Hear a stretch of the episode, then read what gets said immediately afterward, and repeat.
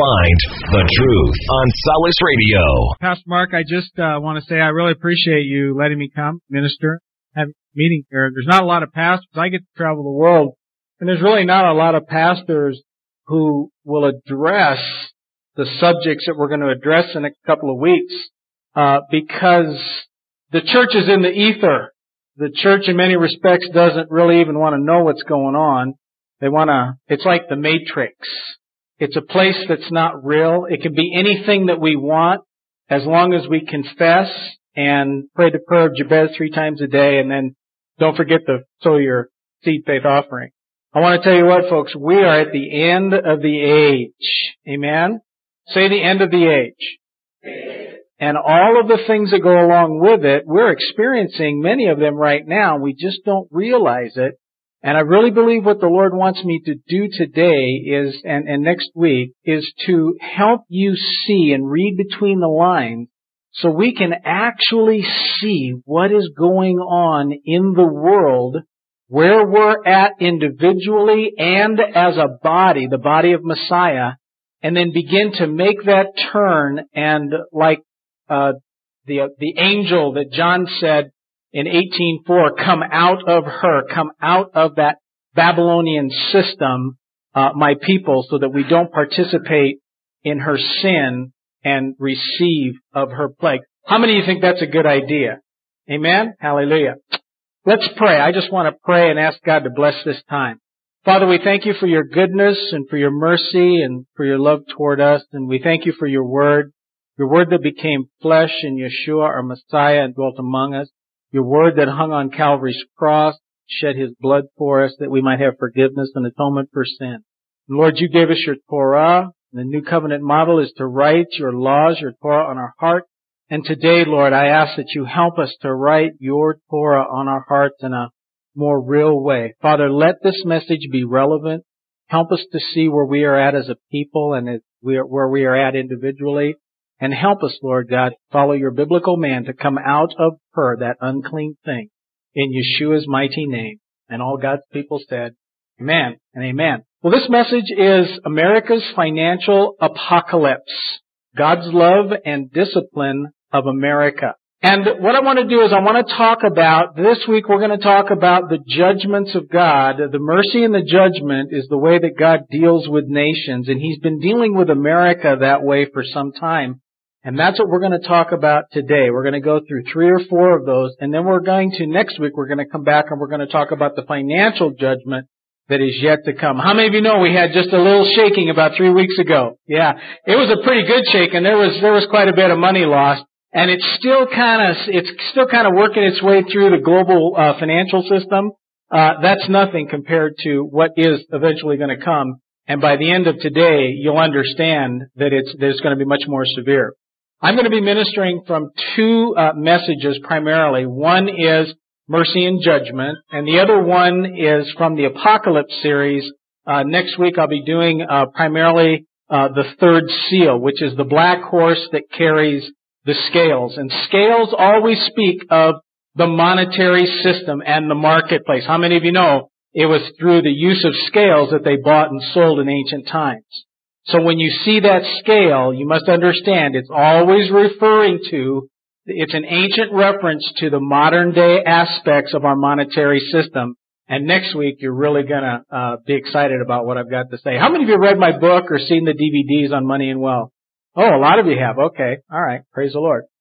Yahweh is a God of mercy and judgment. Numbers 14:18. The Lord is long suffering and abundant in mercy, forgiving iniquity and transgression. How many of you know this is a Torah scripture? And in Torah it says that God is what? Abundant in mercy? How many of you know we've been wrongly taught that in the Old Testament, quote unquote, we've been taught that He was just a law, a God of law and judgment. Please understand, God doesn't change. He is a God of mercy and long suffering and forgiving iniquity and transgression and sin but, everybody say but, but he by no means clears the guilty, visiting the iniquity of the fathers on the children to the third and the fourth generation.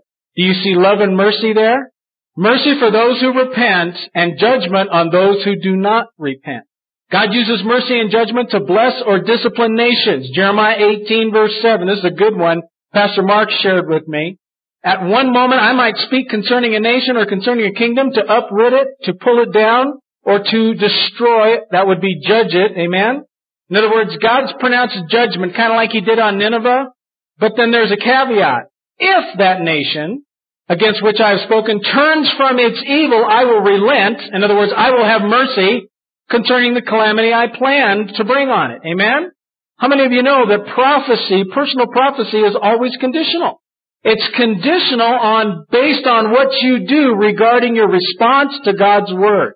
And when the people of Nineveh repented, God removed the judgment. Is that right? Now did Nineveh ultimately get judged? Yes. But why did they get judged? Because there was another generation who did evil and would not repent. Amen? Hallelujah.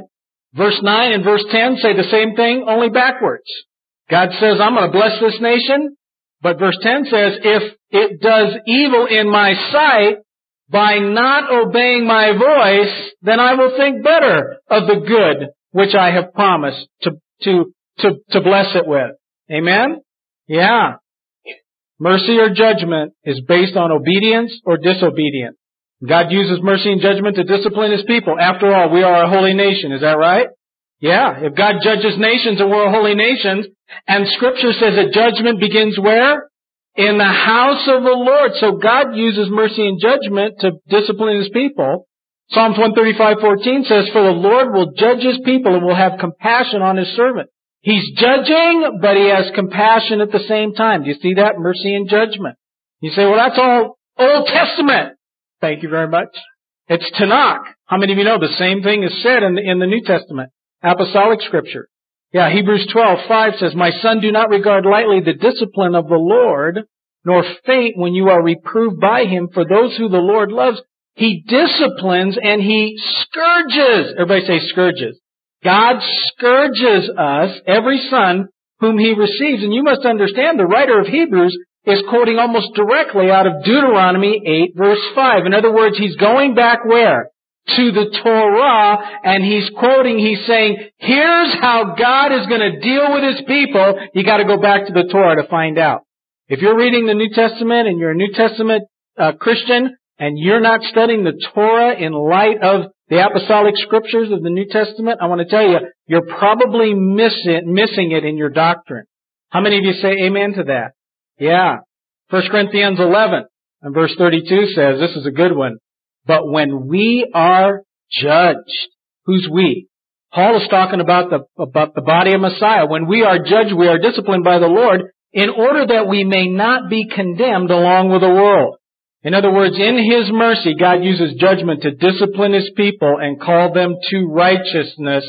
His goal is to lead us to repent of our sin so that we are not judged with the world during his final judgment, wrath judgment. And in that one, if you find yourself in that one, it's too late. God uses judgments to teach the world about righteousness. Isaiah 26, 9, the last half of that passage of scripture says, For when the earth experiences thy judgment, the inhabitants of the world learn righteousness. God's goal is to bring correction that teaches them, teaches us God's people and the people of the world, the difference between righteous and unrighteous behavior. We're saved by grace through faith in the shed blood of the sacrifice and we receive the imputed righteousness of God. Now it's, it's not about imputed righteousness because we've already received that. Now it's about what kind of righteousness? Behavioral righteousness. And if we walk in an unrighteous manner that contradicts and goes against the commandments of God, God will send judgments in order to teach us about righteousness. And that is consistent throughout scripture from Genesis to maps. All the way through, God does it the same way because God does not change.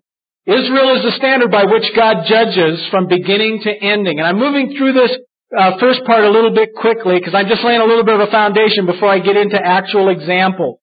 Because there are some people in the New Testament uh, congregation of God, the New Testament or uh, scriptures, and the New Testament church that don't that believe that God doesn't judge His people. And I want you to know that He does judge His people, and He does judge nations. And all we have to do is look in the news to see that. And Israel is the standard by which God judges from the beginning even to the ending. 1 Corinthians 10 verse 6. God is talking about in 1 Corinthians 10, He's talking about Israel who came out from Egypt under what? The blood of what? The Passover lamb. See, this is such an apropos message for today because we are in the season of the, of the Passover. And I believe God wants to speak to us in a big way here. And Paul says that Israel came out of Egypt and they came out as a saved nation because they were under the blood of the Passover lamb and they all drank the same spiritual drink and they all ate from the same, uh, or they all ate from the same, um, uh, spiritual food and drank from the same spiritual, the, the rock. And that rock was Jesus Christ. Is that right? Yeshua HaMashiach. And then he says, now these now these things happen as examples for us that we should not crave evil things as they also Israel crave. And we have to understand that they, even though they came out under the blood, guess what? Israel abandoned and went against the commandments of God. And Paul is telling the church, go back and look at Israel because the judgment that came on them was because they craved evil. And then verse 6 down through verse 10 gives three specific examples of what they did. And then Paul says again, he says, now these things happened to them, talking about Israel, as an example, and they were written for our instruction. Whose instruction? Our instruction upon whom the ends of the age have come. And if Paul said that in his day, how much more true is that for us today? Amen? In other words, in the, in the apostolic scriptures, it says go back and look at Israel in the Torah because I'm going to deal with you just like I dealt with Israel.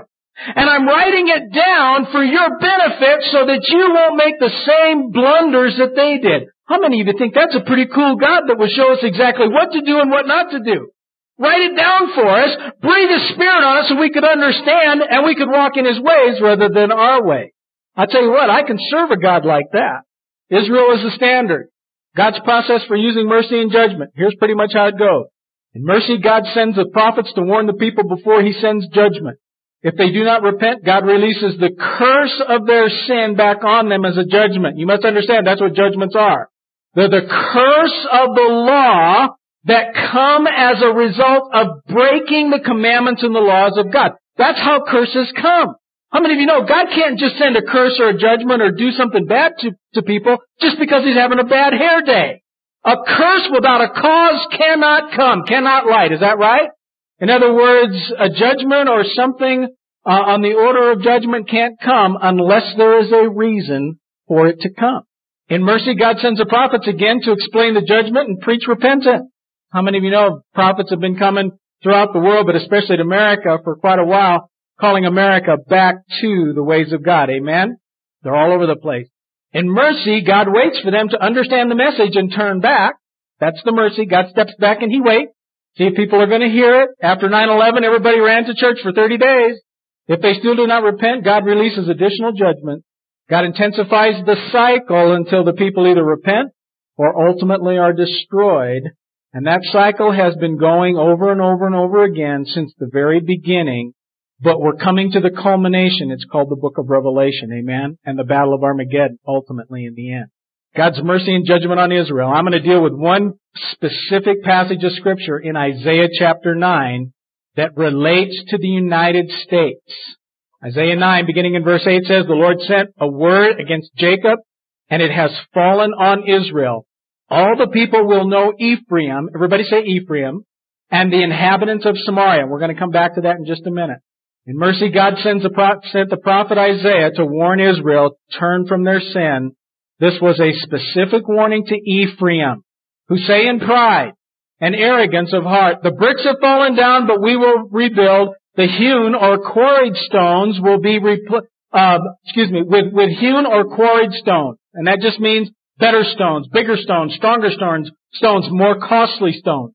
The sycamores are cut down, but we will replace them with cedars. Again, a more expensive and stronger uh, uh, uh, stone. In other words, when judgment came, Israel didn't repent, but they pridefully and arrogantly said, we will rebuild. Verse 11, Therefore the Lord shall set up against, uh, set up the adversaries of Rezin, which is the king of Syria at the time, against him and spur his enemies on, the Syrians before and the Philistines behind, and they shall devour Israel with an open mouth. In other words, when they failed to repent, God sent Arab nationals to attack them. Sound familiar? There's nothing new under the sun, folks. Everything that has been shall be, and everything that shall be has been. Verse 13 says, For the people do not turn to him who strikes him, nor do they seek the Lord of hosts. That word there for Lord is Yahweh of hosts.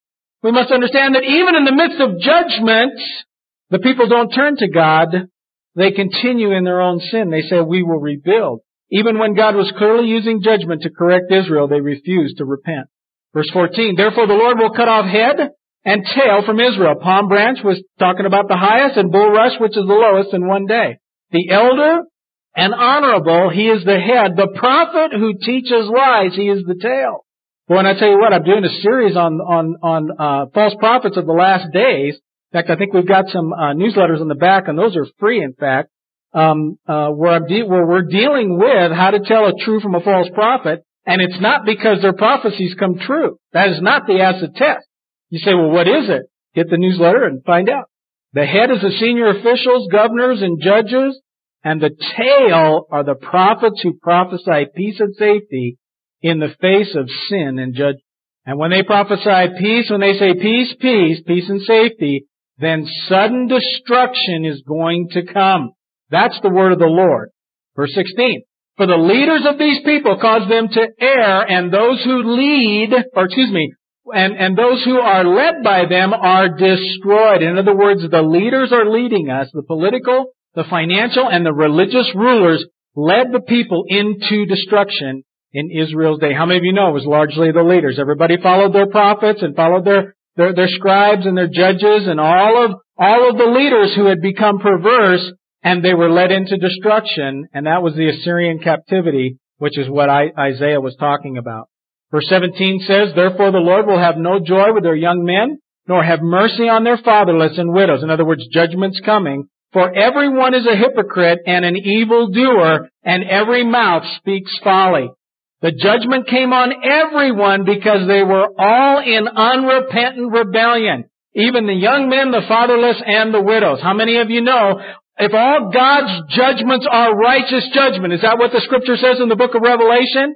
then when he sends a judgment and he releases a judgment, even when it falls on the young, you must understand it's a righteous judgment. And you say, well, how can that be? How can he judge the, the, the, the, the, the what about the children? How many of you heard that? Well, what about the children? Well, with the first passage of scripture that we read said that God visits the iniquity of the fathers onto the children. If you're so worried about the children, repent! It's not God. It's the parents. Wake up. Stop blaming stuff on the devil and stop blaming, blaming stuff on God. The problem's us.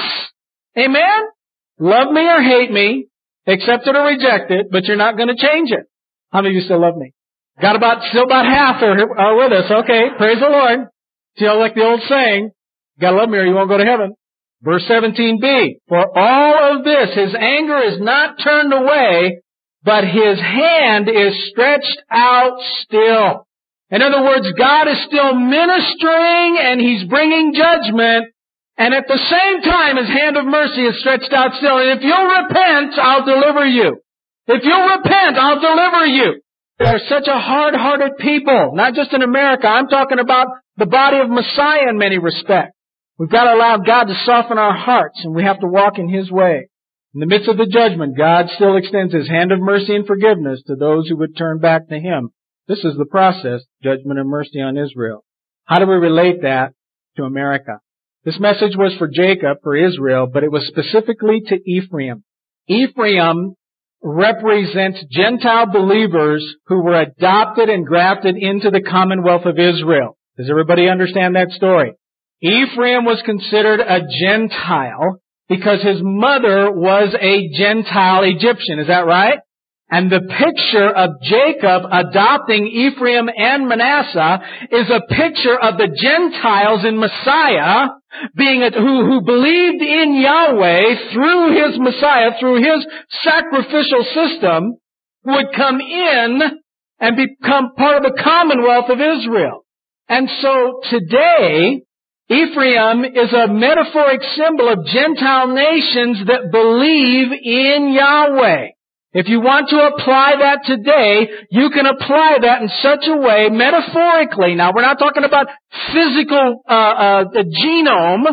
We're talking about metaphorically. Ephraim was a was Gentile, but he came to believe in Yahweh, and he was grafted in and brought in to the Commonwealth of Israel. And today, if you want to apply that metaphorically, it's for countries who believe in the God of Abraham, Isaac, and Jacob. Can you name some countries who that could be applied to? Britain is one. Ireland's another one. Ireland again. We got an Irishman up here. for for a while, I thought he was going to wear his kilt today, you know. Praise the Lord. How about another one? America and Britain and Ireland and some of the other countries out there had converted to what we would call Christianity, but America was founded on it. And I really believe that today America is probably the best symbol. Judeo-Christian America is probably the best symbol of what we would call Ephraim today. Does everybody understand what I'm saying? Okay, so what we want to do is we want to take now and metaphorically apply Isaiah 9 to America. On September 10, 2001, the Bush administration and Arab leaders finished a comprehensive peace plan that called for the Palestinian state within the promised land of Israel. U.S. Secretary of State Colin Powell was scheduled to announce this to the world in a speech to the UN, the United Nations, on September 24th. That evening of September 10th, they actually had a little celebration where they all came together and they had a little food and they had a little drink. They patted each other on the back and, you know, uh, complimented each other and gave each other congratulations for getting this comprehensive peace plan together. Well, what happened? September 11th. America's transgression of God's covenant was judged the same way that ancient Israel's rebellion was judged. God released Arab nationals to attack America. This is not a racist message. I'm just telling you that everybody on that plane was an Arab. They were Islamic fundamentalists, but they were also Arab. And we must understand we've got to deal with issues. In Psalms 83, it talks about the enemies of God, and He lists them by name. The tents of Edom, and Ish- the Ishmaelites, and on and on and on. The 9-11 terrorist attack on America became a modern day fulfillment of Isaiah's prophecy against Ephraim. And here we have an overhead of lower Manhattan. You can see the South Tower right there, and you can, you can see the, the, the explosion that takes place. Oh, look at this. The bricks have fallen down, folks. And you say, well, the bricks have fallen down a lot of places. That's a, that's a good observation, but you'll see why this is so important.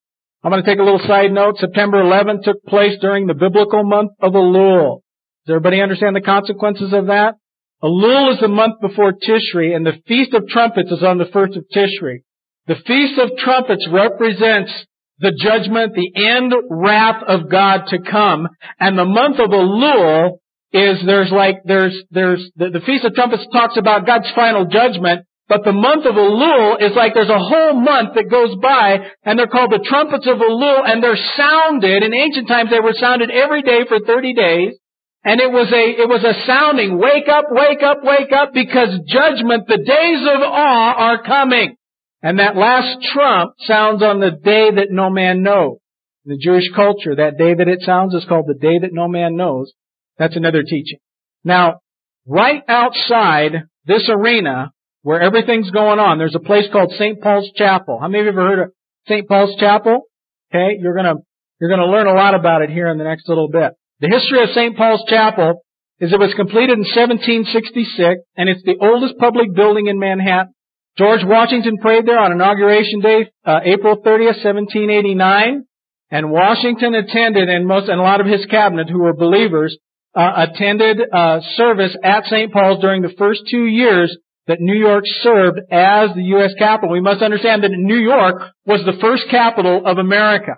Until Washington D.C. got built, New York served as its capital. Therefore, New York, specifically St. Paul's Chapel, serves as our political, a, a place of political and spiritual roots of America. Amen? Does everybody see that?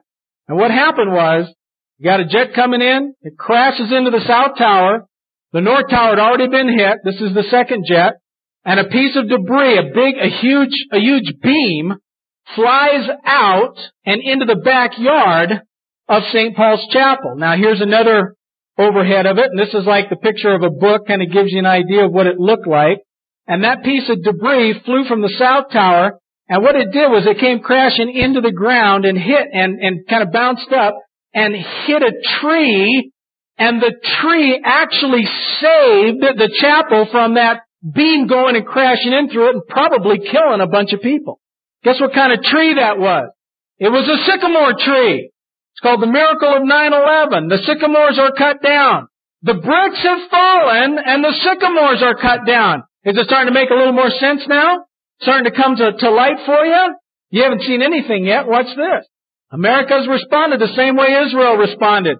September 20th, 2001, Mr. Bush gave this speech in Congress and to the nation.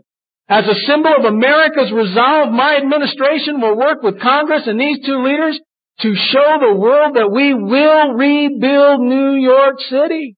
He might as well sit up there and quoted Isaiah 9:10. The bricks have fallen down, but we will rebuild. The sycamores are cut down, but we will replace them. He might as well said that. He didn't say that, but some of our other illustrious leaders did.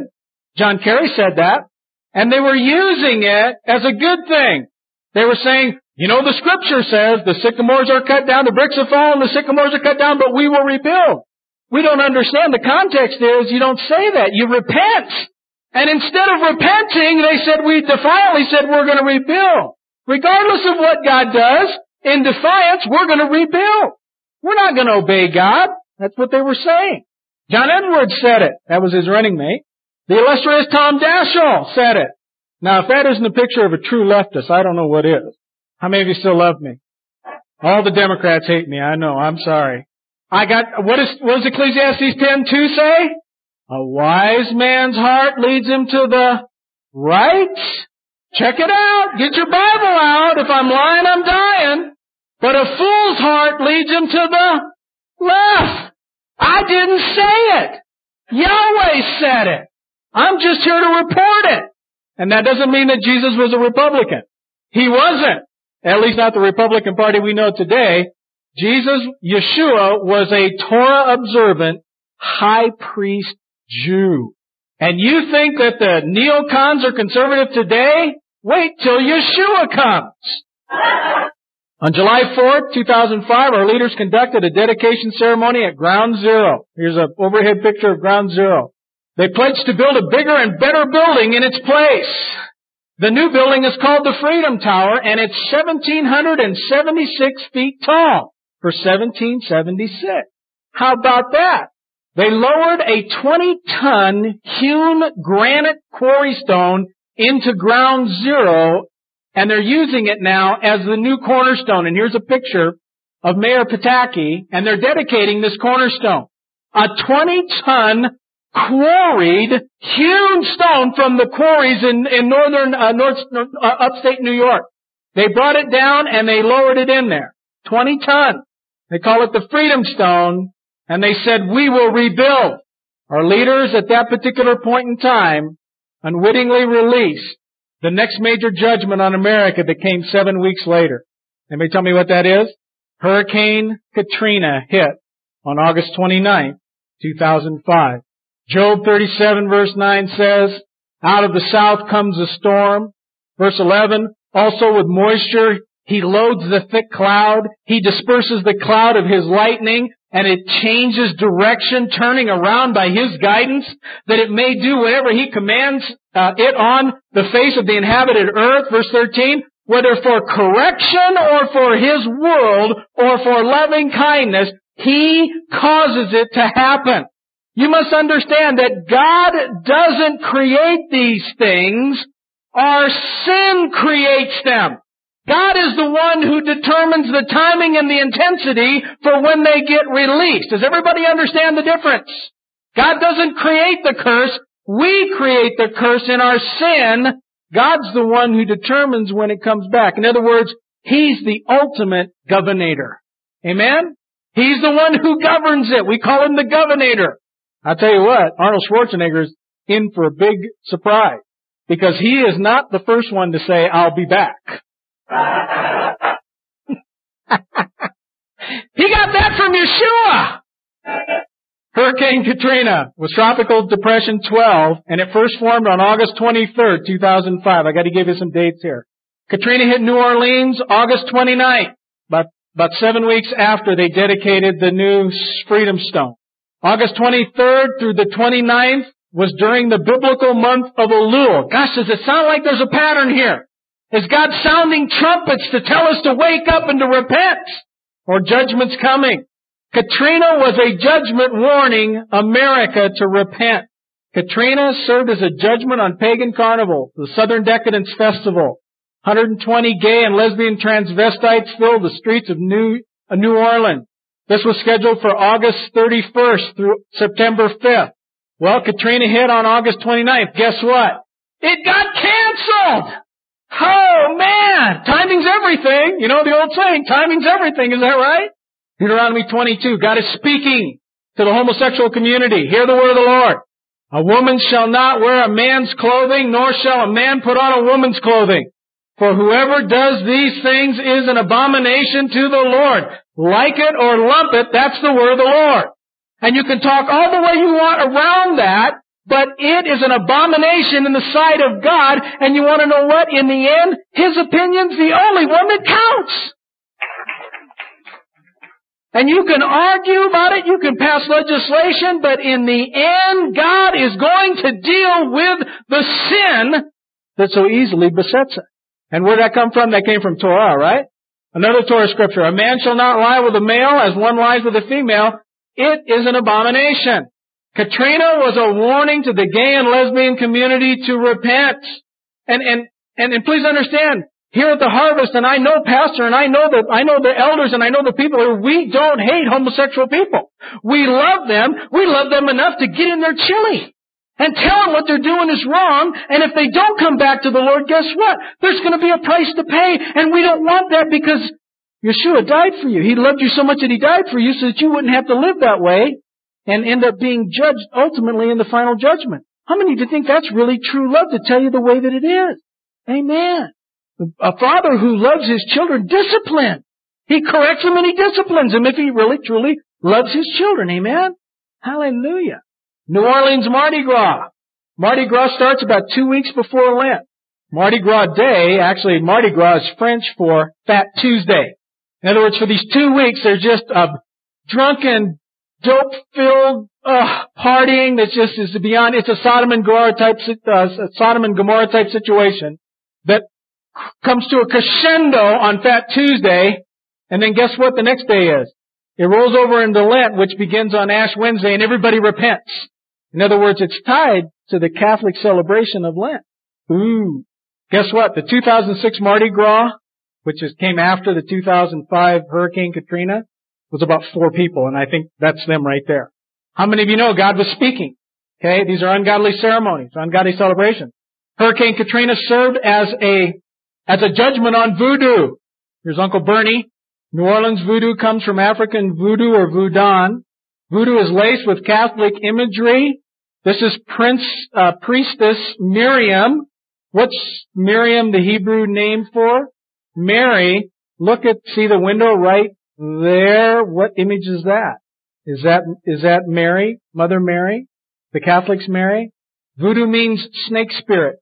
Voodoo worships a large python called Dan Gui, and I, I'm not sure on that last pronunciation, but it's Dan Gui or Dan Guib.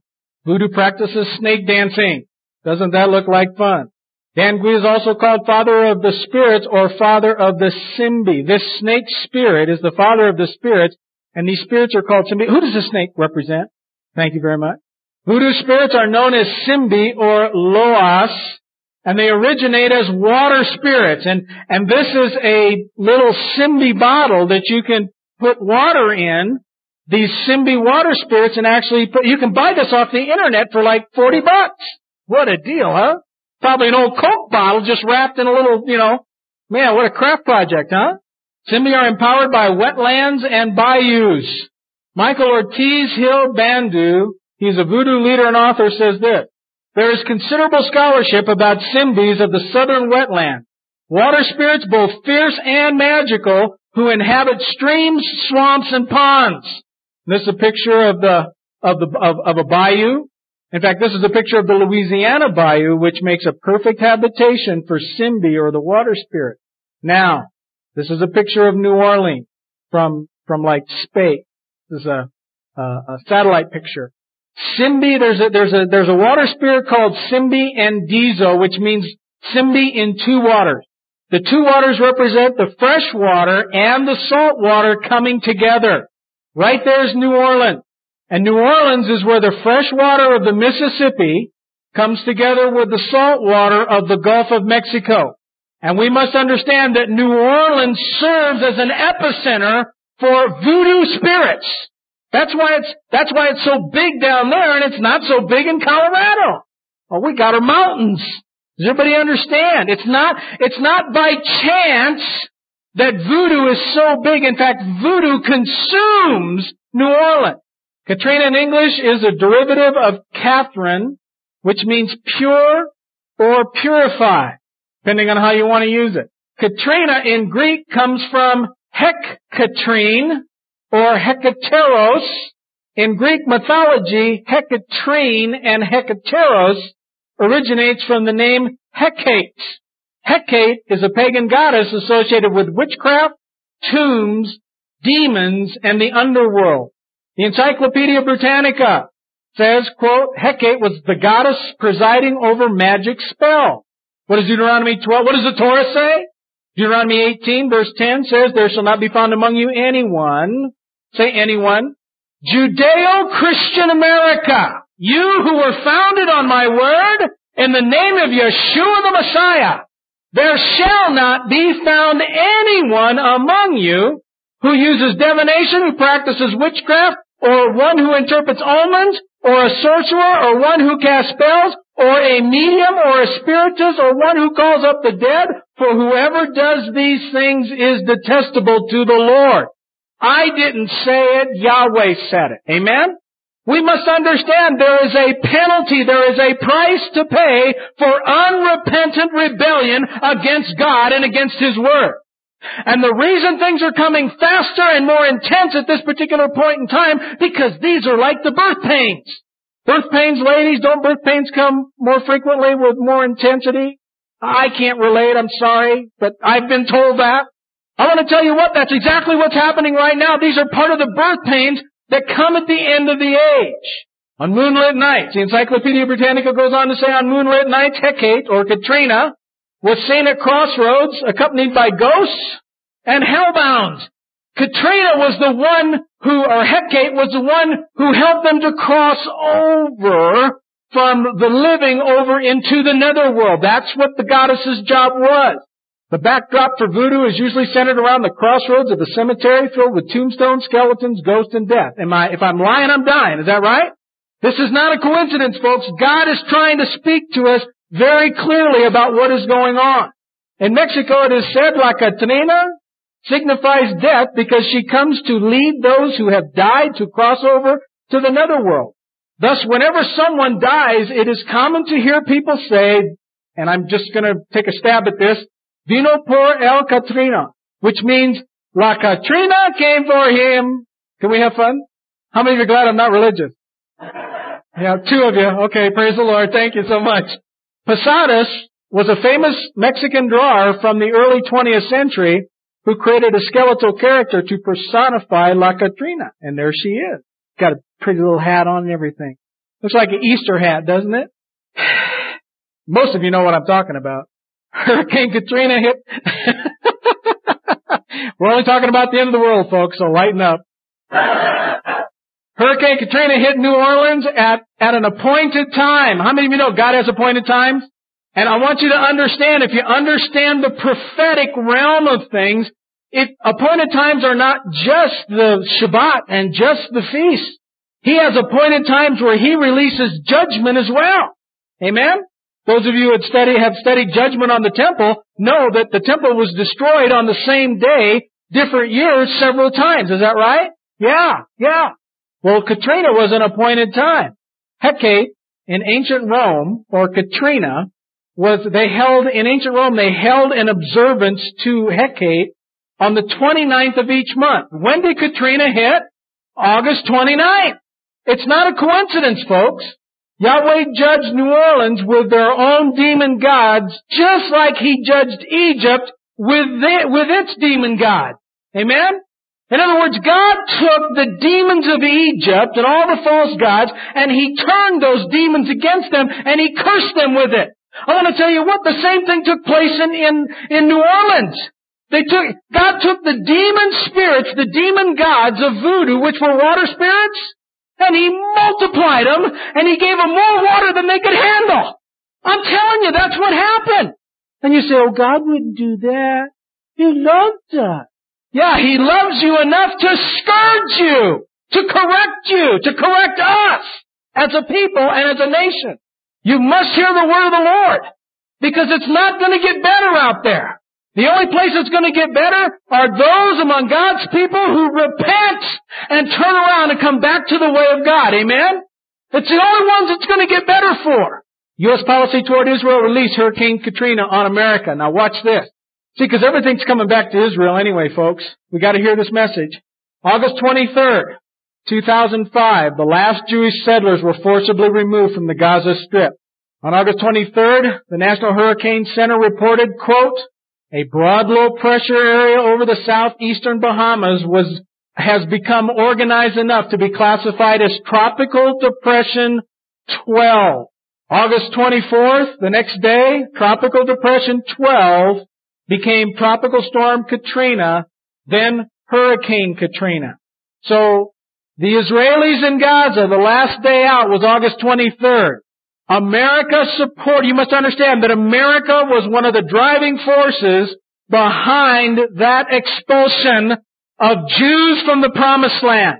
And we must understand that when we transgress the laws of God, He's going to come and He's going to say when you start, I believe if you want to know when God's going to do stuff, just watch Israel. It's like Israel's the trigger. It's the thing that pulls the trigger. It's like if you want to, people say, well, when do you think the, uh, uh, the financial crisis is coming? You know, and I, you, my pat answer is Wednesday. You know, how's that? Watch Israel. If, if, if you see us forcing Israel to do something, just get ready because God's about ready to pull the trigger in America on something. Just get ready. You must hear me. So on the 24th, this tropical depression 12 becomes Hurricane Katrina. 12 is the number of the sons of Israel.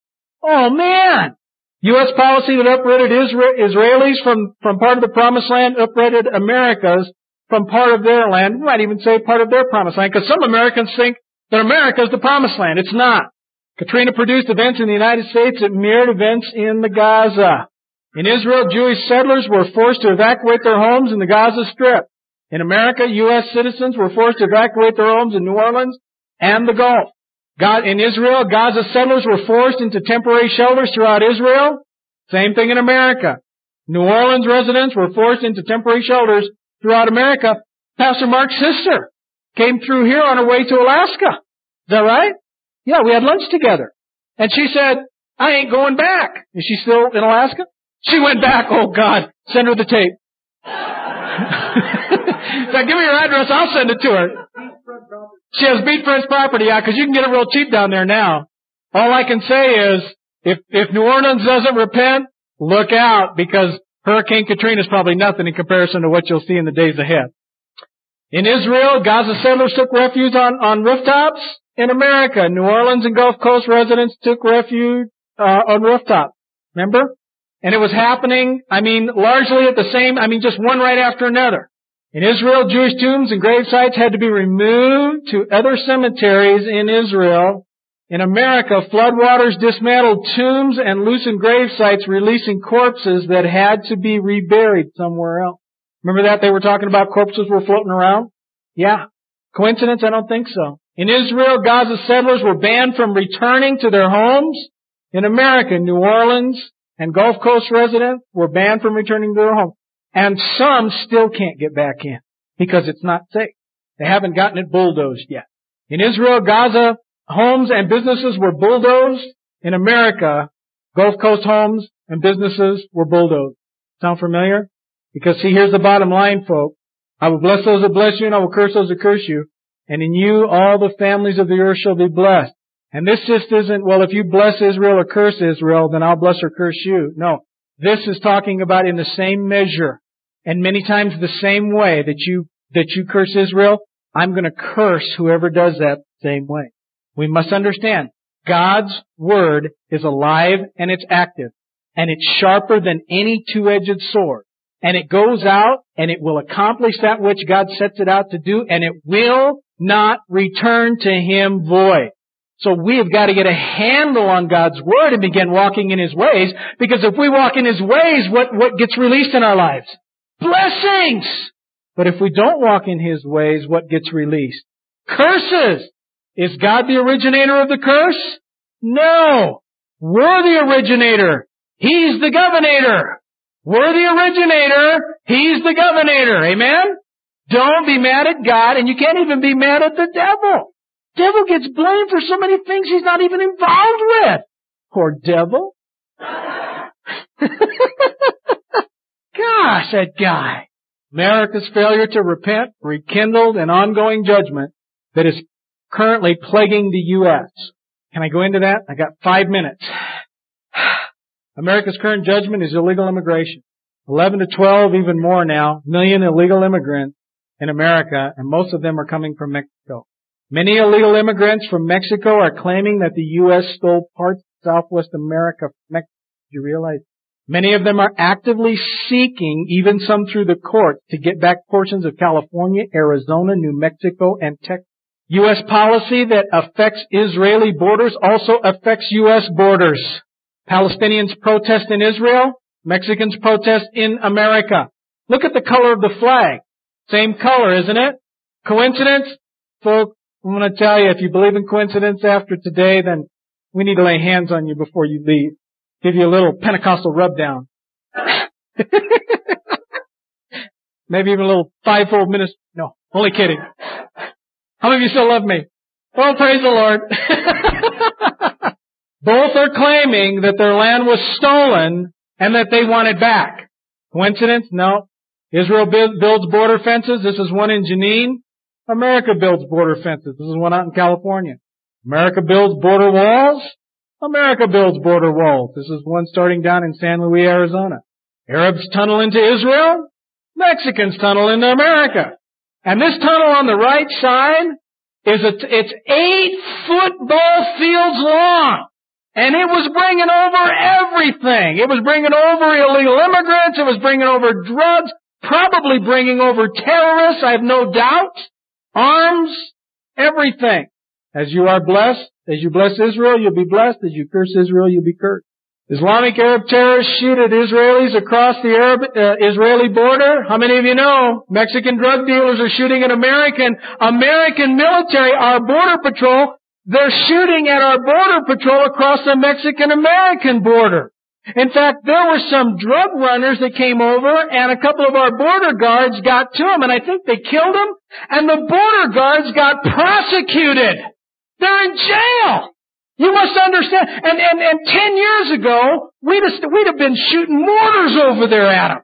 But you must, understand. and people say, well, why doesn't America do something? Why does the Bush administration allow these guys to be prosecuted? It's because the same stupor that was on Israel is on us now. We aren't repenting, we're going to rebuild.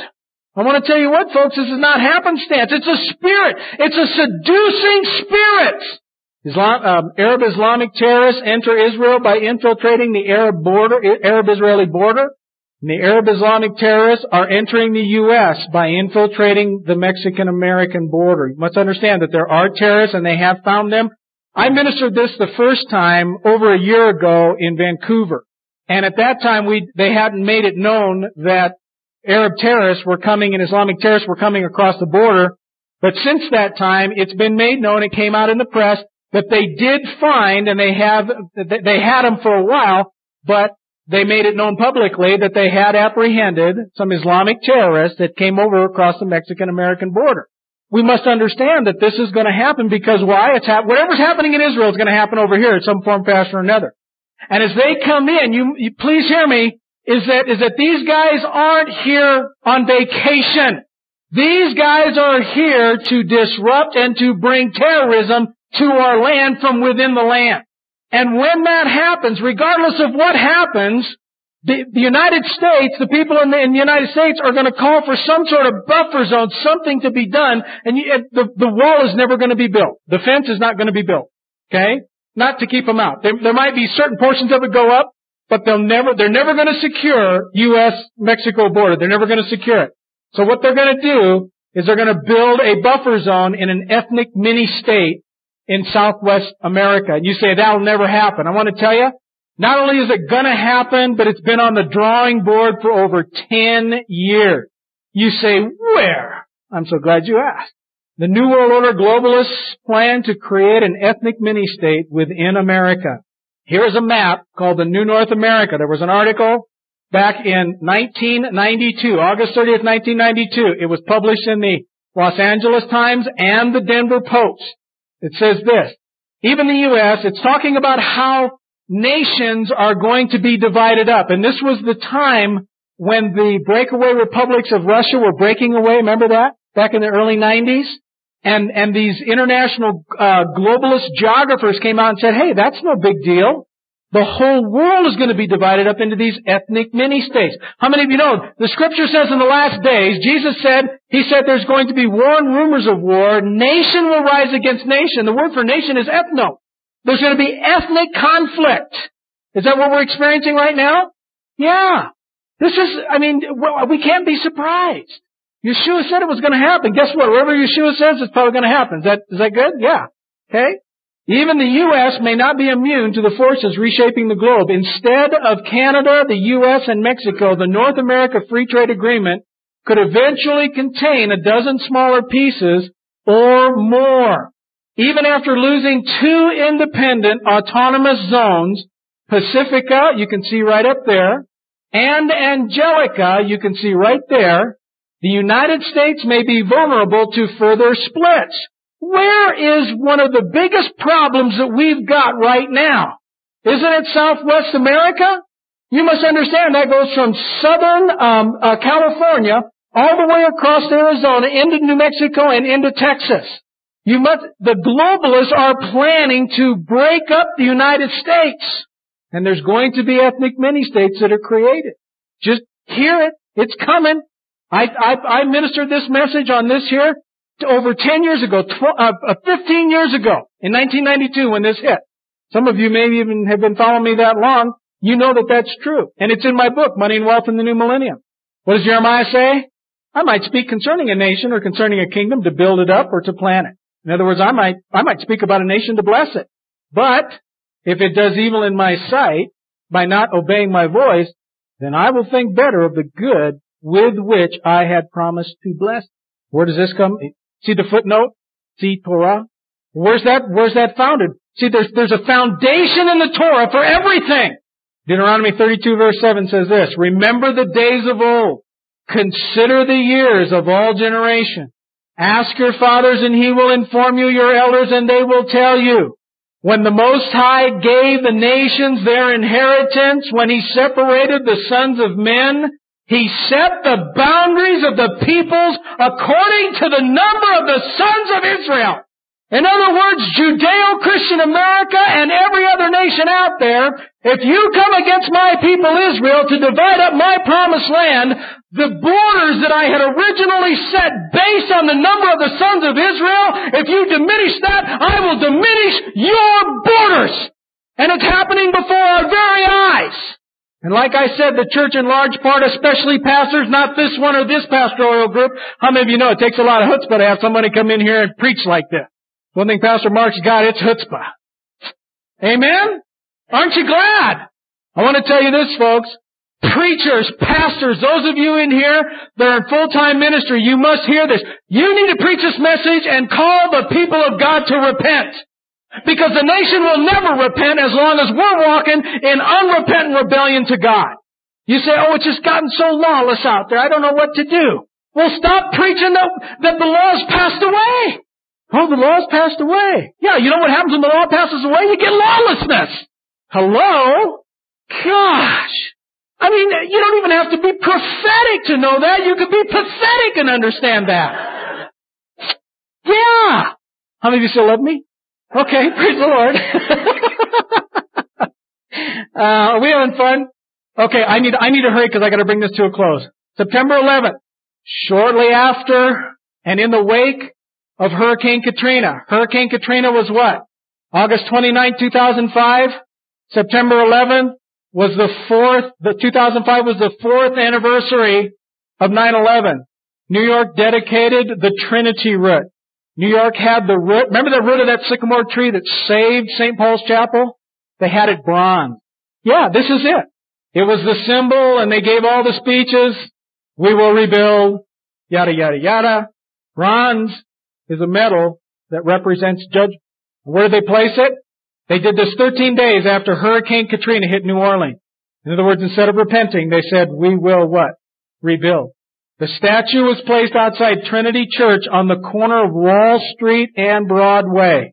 There is St. Paul's Chapel.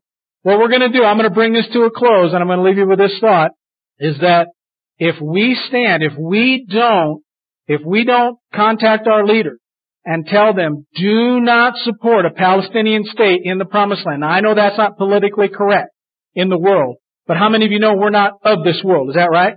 in the kingdom of God, that's as politically correct as you can get. Okay? Is that we need to tell our leaders, do not allow that because the Arabs do not want peace. They don't even want a state. They just want to destroy Israel. And that has been established from, that's been preached to death, stem to stern.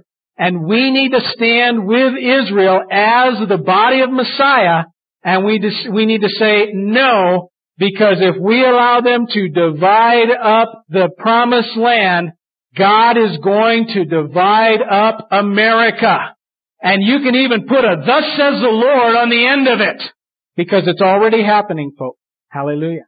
And so next week what we're going to do is we're going to come back and we're going to talk about the significance of the Trinity root, where it was placed on Wall Street and Broad, on Broadway. What that is saying is that's saying that there's a judgment coming to Wall Street. The shaking you saw three weeks ago was just a little forerunner taste of that. When that, when that thing hit, it's going to be such a severe shaking that I don't think anybody in here, in America, or maybe even the world, is going to escape unscathed. And we're going to show you exactly how that's going to come and why. Why that's going to come, how it's going to come, what it's going to affect, and how you can protect yourself, insulate yourself from that, from that collapse. It's, it's going to ultimately lead to a financial collapse of not only America's financial system, but the world. Man, let's pray. Father, we just bless you and Lord, I thank you for the time you gave me and I thank you for the patience of the people and Pastor Mark and the elders and Lord, I just pray that this was, this was a fast and furious word and I pray, Lord, anything that wasn't of you, just toss it out, but everything that was of you, write it up on our hearts. As you're writing your Torah up on our hearts, Lord God, that we might walk in it, that we might receive the blessing and not the cursing in the day of your judgment. We thank you for it. We bless you for it. In the name of Yeshua, our Messiah, and all God's people said, Amen.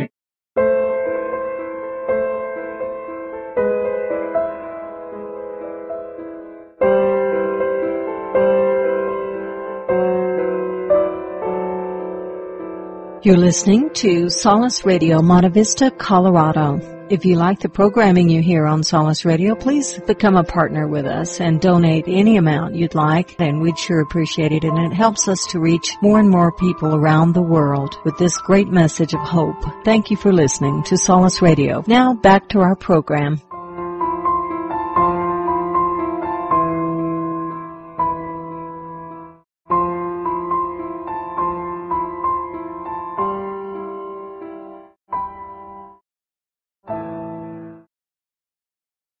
Turned off by religion and hypocrisy? Hate being preached to? Something missing in your life? You haven't been getting the whole truth, the whole Bible, and the Hebraic roots of the scriptures.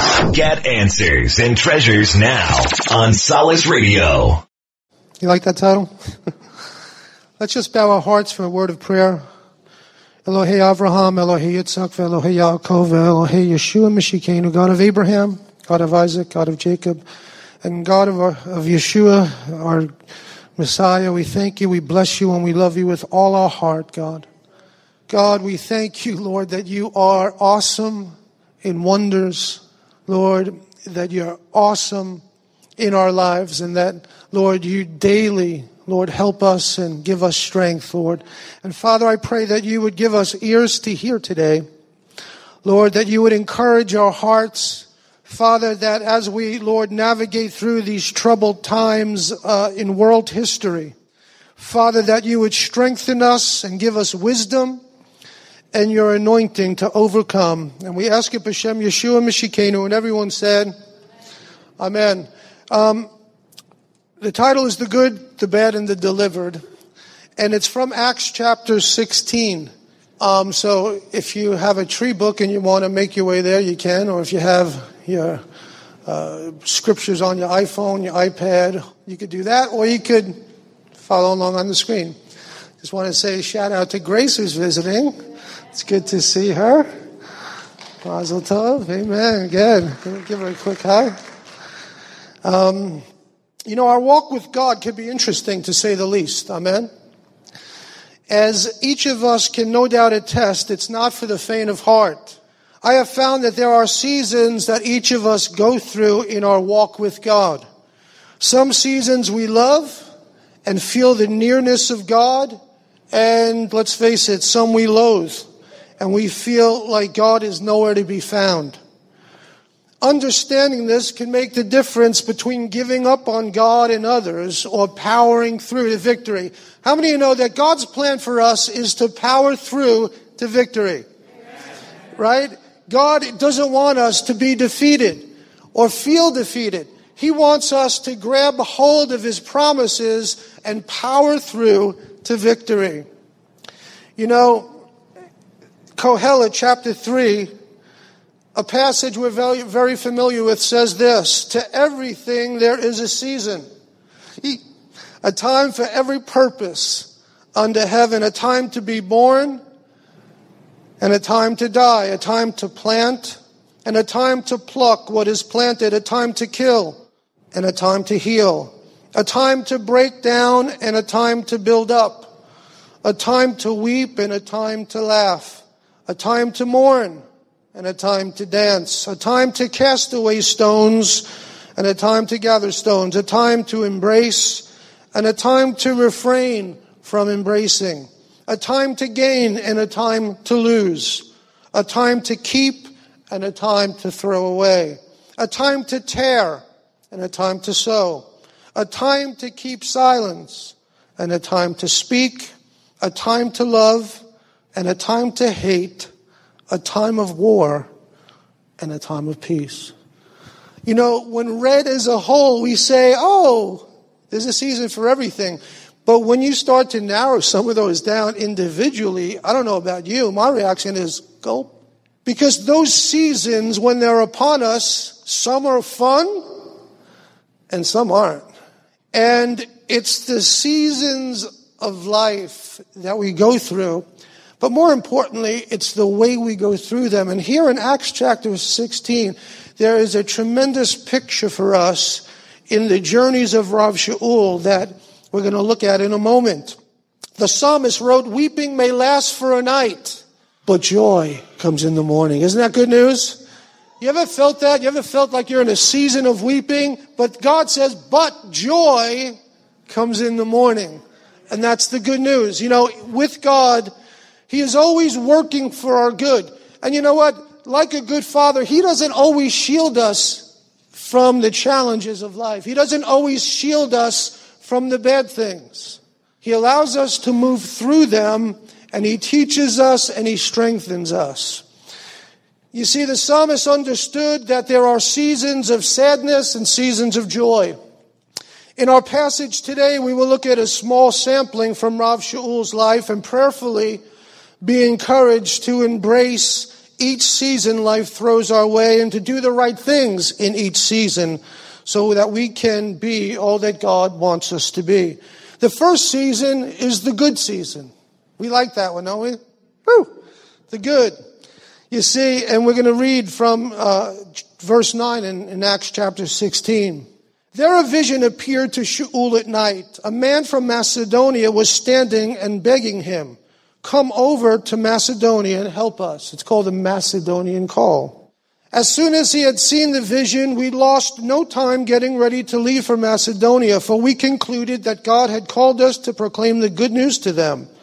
Sailing from Troas, we made a straight run to Samothrace, and the next day we went to Neapolis, and from there we went on to Philippi a Roman colony and a leading city in that part of Macedonia.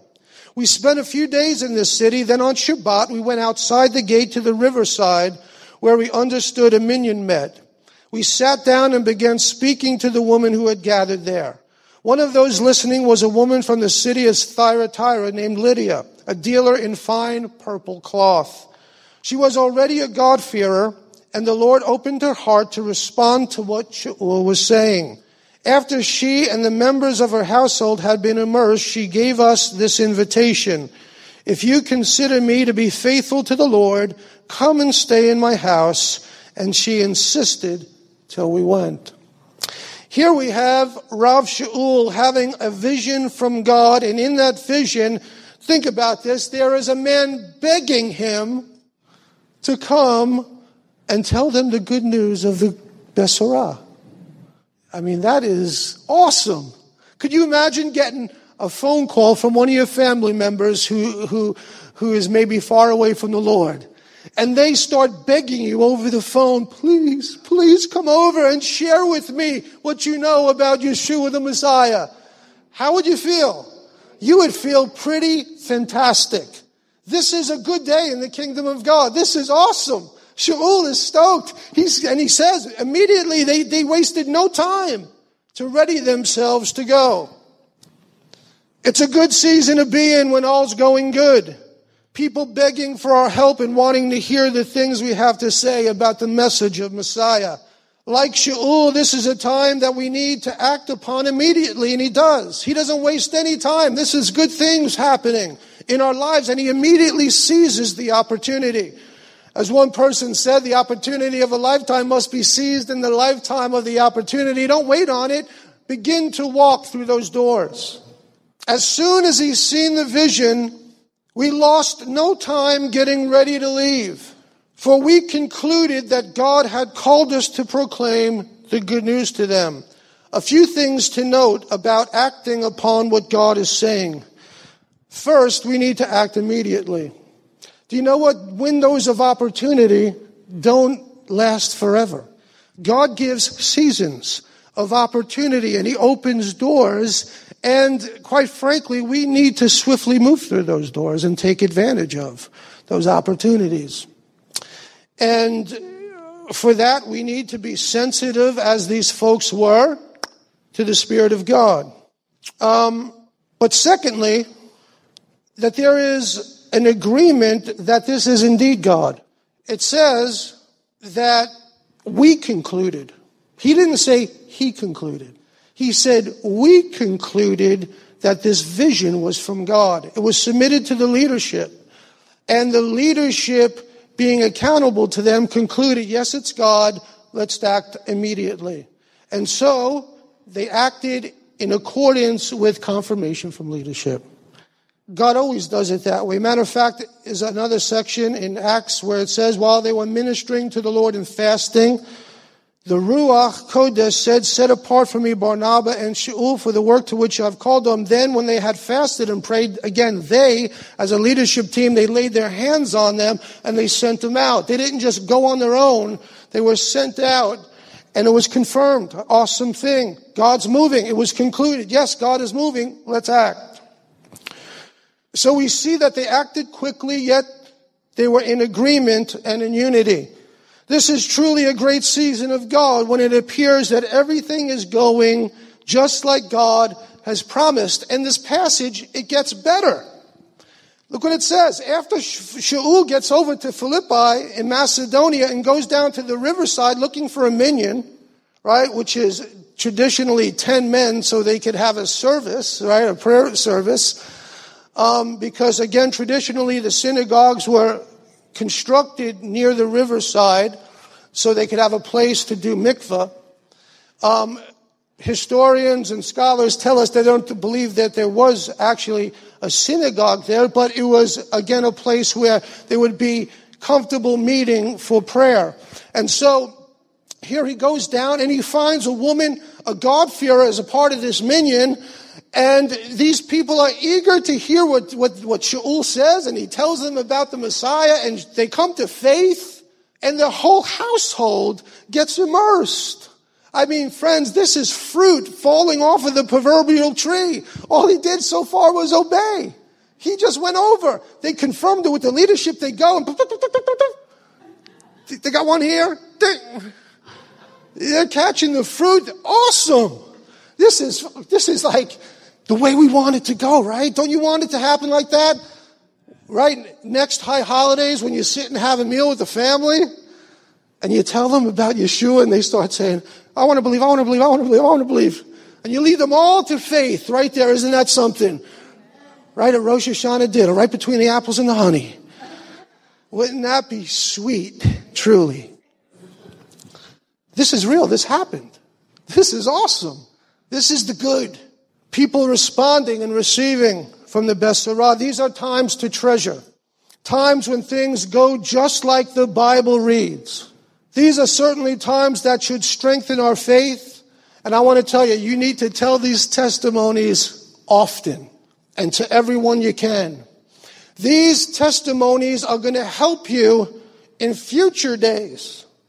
And don't get, we get duped by the enemy into thinking, well, that's an old testimony. Ricardo, let me ask you a question to which you don't have to respond. Is it going to ever get old telling the testimony of God saving your life and doing a miracle in your life? I don't think that's ever going to get old for him, and it should never get old for us to tell a story of God's miracle working power. Because it's those stories that encourage us when things get tough. There are seasons that help us to continue on when things get tough and life gets challenging. It's these seasons where everything's going great. This principle could be seen throughout the Tanakh and even in our annual celebration of Pesach, right? We're told to remember what? What are we remembering in Pesach? How God has delivered us from bondage, right? As Messianic Jews, how God has delivered us from bondage and the sin of the world through the perfect atonement of Yeshua the Messiah. Wow. How awesome is that? But how quickly we forget of the blessing of even salvation. Friends, this should not be a sour puss on the face of any believer ever when we realize that, you know what, before Messiah, we were bound to an eternity separated from God. But by His grace and mercy, He spared our lives. That alone, I don't care what we're going through, that alone should put a smile on our face. Remembering what God has done in the past is important to grasp so that we could have faith in what He will do in the future. Someone wrote, sometimes we as believers need to stop along life's road and look back. You know, for the Holocaust, we say Zachor, remember. And we remember for the purpose that it should never happen again. But we can also look back on good times in our life, and as I'm sure Shaul did many times on this occasion, to remember about the goodness of the Lord in the land of the living. That God is moving and changing lives. And although it might have been winding and steep, we could see how God directed us by his faithfulness. F.E. Marsh described what the believer can see when he looks back. He can see the deliverance the Lord has wrought. You've been delivered. I've been delivered. He could see the way that God has led. And don't you know, God doesn't always lead us the most direct route to our destination. We could see the blessings He has bestowed along the way. Could you imagine that God sustained the Israelites, our people in the desert? He gave them water from a rock. When's the last time you had a big drink of water from a rock? In the desert. When's the last time you opened your door and found food on the ground that you could eat? Every day. Ladies, that means no shopping. Baruch Hashem.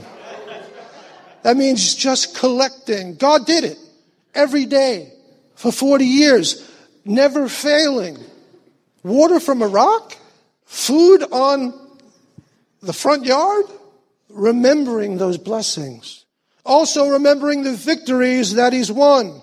God has given us each victories in our life. Those victories are why you're here today. Those victories are what makes you you. The enemy would love you to forget every victory and only concentrate on every defeat. And I'm sure we have defeats as well. But God would like us to remember the victories that He has wrought on our behalf. And it's those things that are going to help us in challenging times. And then the last thing He says, the encouragements that God has given. Friend, I want to say this. I don't know where each of you are at in your personal walk with God, but listen to me. And I want to say it strongly. I beg you, I urge you, I implore you with all that's within me. Have personal daily devotions with God where you can actually come out of the time, whether it's 10 minutes or 10 hours, and say that God spoke to my heart and encouraged me. I see far too many believers walking around discouraged.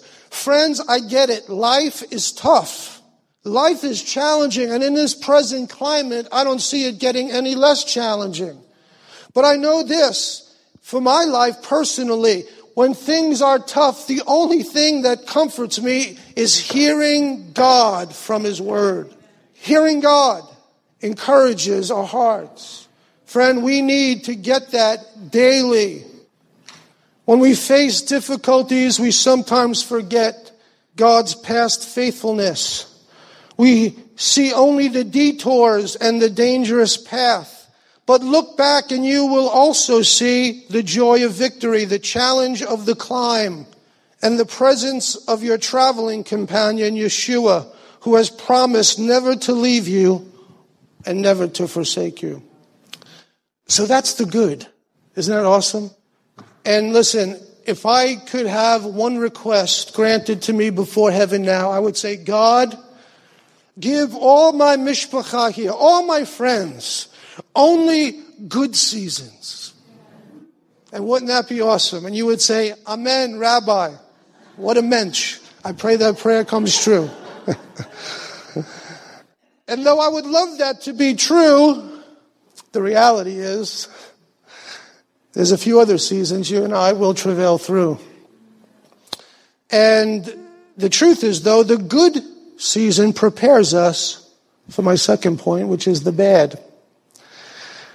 Let's continue to read. Once when we were going to the place where the minyan gathered. So now think about this. Shaul is going back to that wonderful, awesome, beautiful place. That place where fruit from God just fell off the tree into his lap. And people are saying, how can I know this Messiah and tell my family and let's all get immersed and get happy in God. He's going back to that place. We were met by a slave girl, however, this time, who had in her a snake spirit that had, that had enabled her to predict the future. She earned a lot of money for her owners by telling fortunes.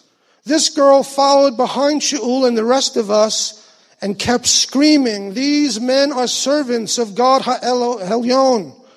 They're telling you how to be saved. She kept this up day after day until Shaul, greatly disturbed, turned and said to the Spirit, in the name of Yeshua the Messiah, I order you to come out of her. And the Spirit did come out at that very moment. So picture this. Shaul is cruising along, all is well, like we just addressed.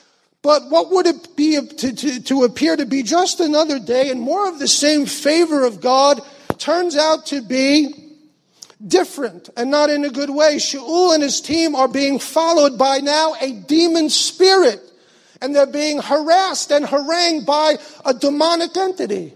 The good turned into now the bad. And now here he is in the same place of blessing, in the same place of fruit. He finds himself in a hellish way. And I want to say this to everyone in our hearing. Hell is real. Demon spirits and forces are behind all the ills of mankind.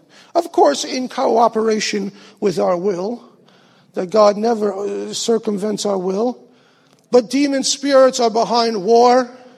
Demon spirits are behind genocide and anti-Semitism and infirmity and disease and every nasty thing you could name.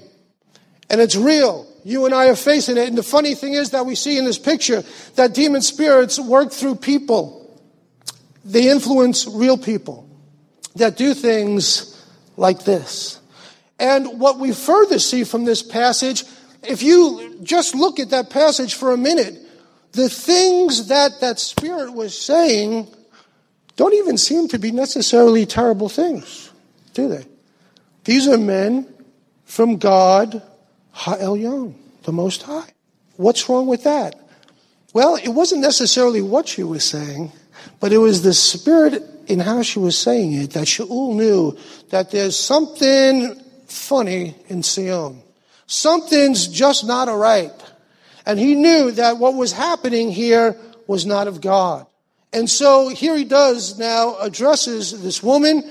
Thank God for the power of God. He rebukes the spirit, casts it out. And are we back to good days now? Right? He took care of the issue. He did the right thing. He did what God said to do. Turn around, address it, rebuke it, cast it out. He did. Did good days follow? No. And my point to us is you might do all the right things. It doesn't guarantee that things turn around immediately. You might do all the right things, say all the right words, pray all the right prayers, believe in the right way.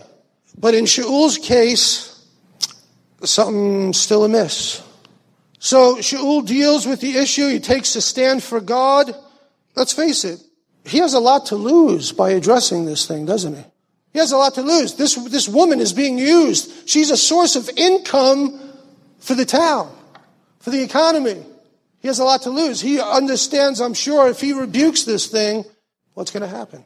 But that doesn't dissuade him from doing the right thing, does it? I'm going to do the right thing. This is not of God. It's demonic. I rebuke it. Cast it out. Okay.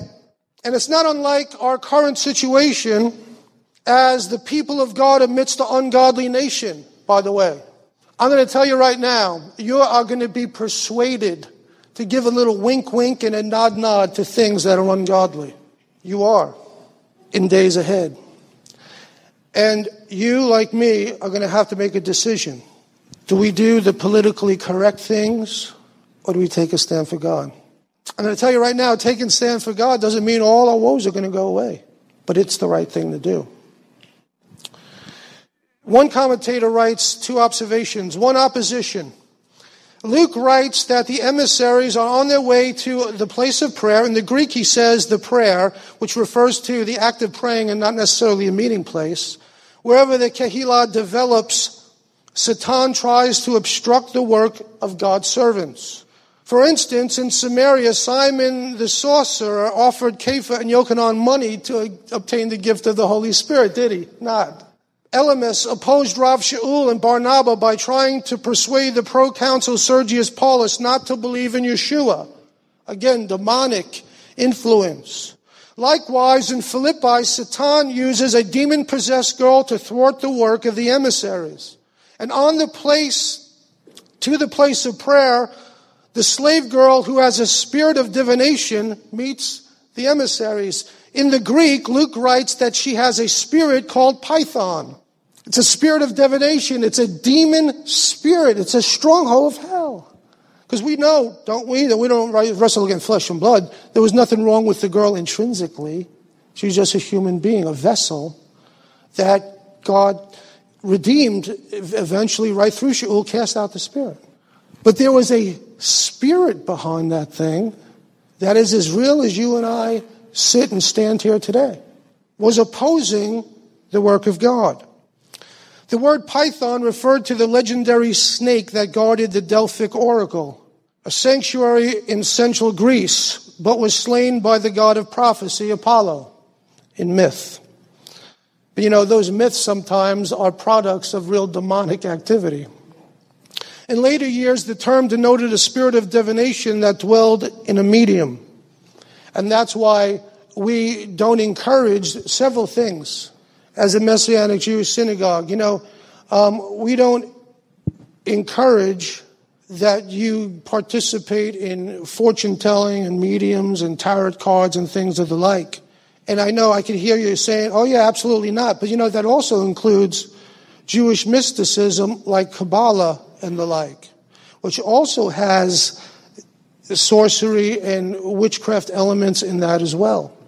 Um, that should be taboo for the people of God because Devarim addresses that specifically that we are not to make um, conversation with the dead or you know divining spirits or mediums and the like. We are to stay away from those things and we need to do it. This girl was an instrument of demons who used her as a mouthpiece and she was a lucrative source of income for her owners. The second thing he says is acknowledgement. The slave girl follows the emissary, shouting loudly, and she informs the public the identity of Rav Shaul.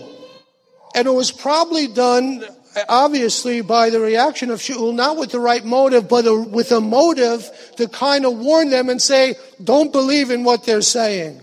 These are the ones, you know, that have come from across the way and, you know, speaking of the Messiah, Yeshua. But what we learn from this passage is that as fast as God began to move in this city, the demonic assault came into oppose. Isn't that something? As fast as God moved and as glorious as it was, is as swift as the enemy came into oppose. Shaul does not hesitate to speak the truth, but rebukes the unclean spirit. He wasn't wishy-washy saying, gee, you know, what she's saying isn't so bad. Maybe I'll leave it alone. No, he rebukes the unclean spirit swiftly. And I want to tell you, we shouldn't hesitate either. We shouldn't hesitate either. Friends, if they were dealing with demonic spirits 2,000 years ago, what do you think we're facing? Do you, do you think it is anything other than demonic that in the past four years, Okay, you went from having an occasional show that would reference homosexual activity or relationships to almost every single solitary show on TV. Is that natural and happenstance? I think not. It is spiritual and it is demonic. And you and I need to be ready spiritually to address things that come our way, that come to our homes, that show up on the doorstep of our businesses. You need to be ready to deal with things that are going to happen in your workplace. You need to be ready to do and take the stand like Rav Shaul here, even in the midst of bad things, even understanding bad consequences could be had. I don't know if you follow um, Dr. Brown on the internet at all, but I tell you what, you have to give him props and kudos for standing for righteousness. You got to give him kudos for standing for righteousness. It's an unpopular word today. It is an unpopular word, but it's the word of the Lord, you know? The enemy is always looking to work his way in and cause a disruption to the kingdom of God. So even though Shaul did the right thing, the God thing, it seemed to get worse for him and his companions. Look what it says. But when her owners saw that what had come out was any further prospect of profit for them, they seized Shaul and Sila and dragged them to the market square to face the authorities. Bringing them to the judges, they said, These men are causing a lot of trouble in our city since they are Jews. So now they play the Jew card, right, on these guys. And what they are doing is advocating customs that are against the law for us to accept or practice since we are Romans. The mob joined in the attack against them and the judges tore their clothes off them and ordered that they be flogged. P.S., which is not a small word, flogged. They were beaten severely. After giving them a severe beating, they threw them in prison, charging the jailer to guard them securely. Upon receiving such an order, he threw them into the inner cell and clamped their feet securely between heavy blocks of wood. So they are beaten and flogged and then thrown into jail and put into stocks. All for doing the right thing. All for doing the God thing. All for opposing evil. Look where they end up. In our walk with God, we will no doubt come under intense attack and assault inspired by the forces of darkness. That doesn't mean the end for us. It just means that we must continue to do what we know how to do, namely, go after God. At the end of the day, you know, you could ask me, Rabbi, what do you do in these times, in these seasons of life? Only thing I know how to do in the seasons that look like all hell is breaking loose against you is this go after God. It's the only thing I know how to do. Seek the Lord, worship Him, pray to Him, right? Go after God with all your heart, mind, soul, and strength. Keep your heart clean before Him. That's the only thing I know how to do. I can't tell you what else to do, but I know this that God is faithful. And if you go after God with all your heart, if you say, God, I am not letting go, I'm going to get a hold of you and hang on for dear life, God will not disappoint you. Because guess what? The good happens to us, and maybe you're going to have a barbecue later or something, enjoy some family, spread a little good news of Yeshua, or maybe you're in the midst of a hellish time in your life. Doesn't mean you're doing the wrong thing. It means that the enemy always opposes the work of God. So far, we've seen the good and the bad, and now we're going to see the delivered. Amen? Around midnight, Shaul and Silah were praying and singing hymns to God. While the other prisoners listed, listened attentively, suddenly there was a violent earthquake which shook the prison to its foundations. All the doors flew open and everyone's chains came loose. The jailer awoke and when he saw the doors open, he drew his sword and he was about to kill himself now. For he assumed that the prisoners had escaped, but Shaul shouted, Don't harm yourself. We're all here. We're still here. Calling for lights, the jailer ran in, began to tremble, and fell down in front of Shaul and Silah. And then leading them outside, he said, Men, what must I do to be saved?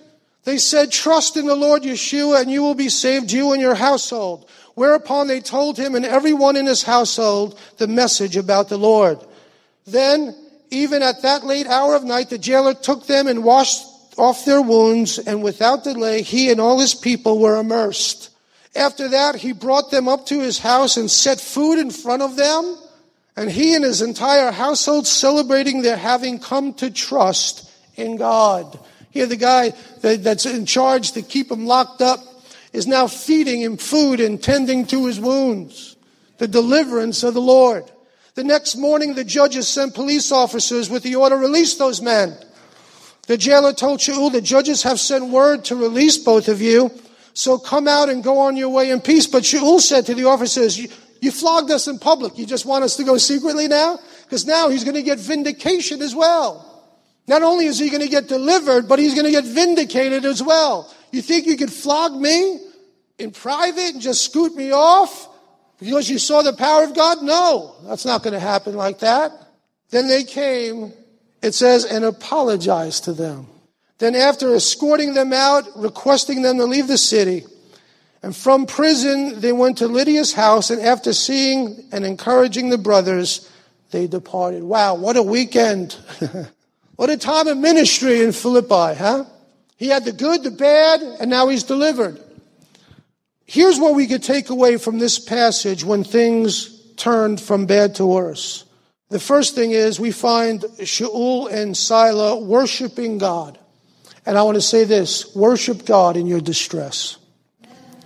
You hear me? Worship God in your distress, in the midst of your distress. Not worship God. I don't mean worship God when things get better, when you see the light at the end of the tunnel. No, worship God in your distress.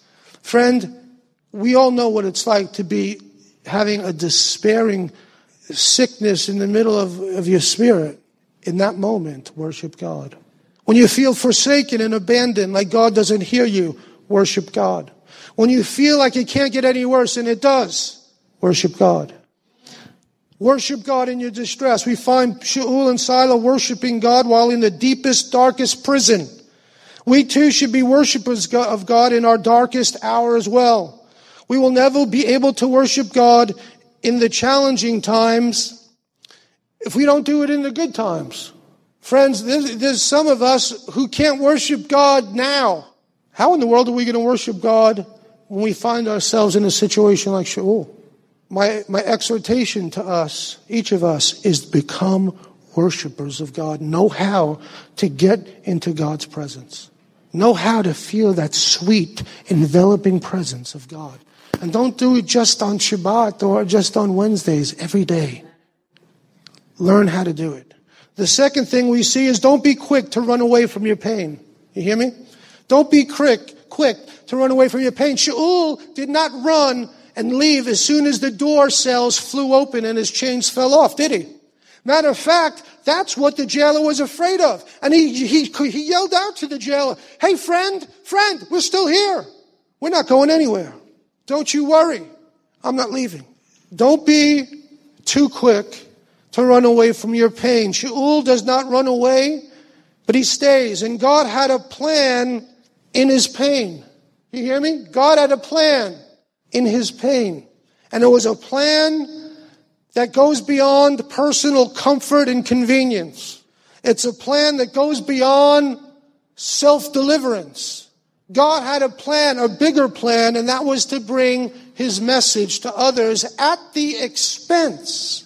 This is the part we don't, these are things, friends, let's get real, that we don't like to talk about. After all, we're the American Kehillah. This came at the expense of Shaul's physical comfort. He was beaten half to death. He was discomforted greatly. And who knows if he didn't have lasting effects of that beating that he received many years in the, into the future. But it came at that expense, and Shaul was willing to do it. So don't be quick to run away from your pain. God wanted to reach those outside of the community.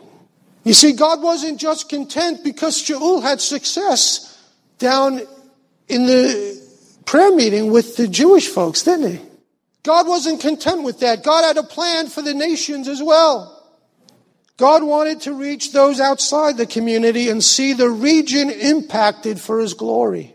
God had a plan even in the midst of the personal pain Shaul was experiencing. I want to tell you, as difficult as it is when you're going through personal pain, you have to understand that God still has a plan.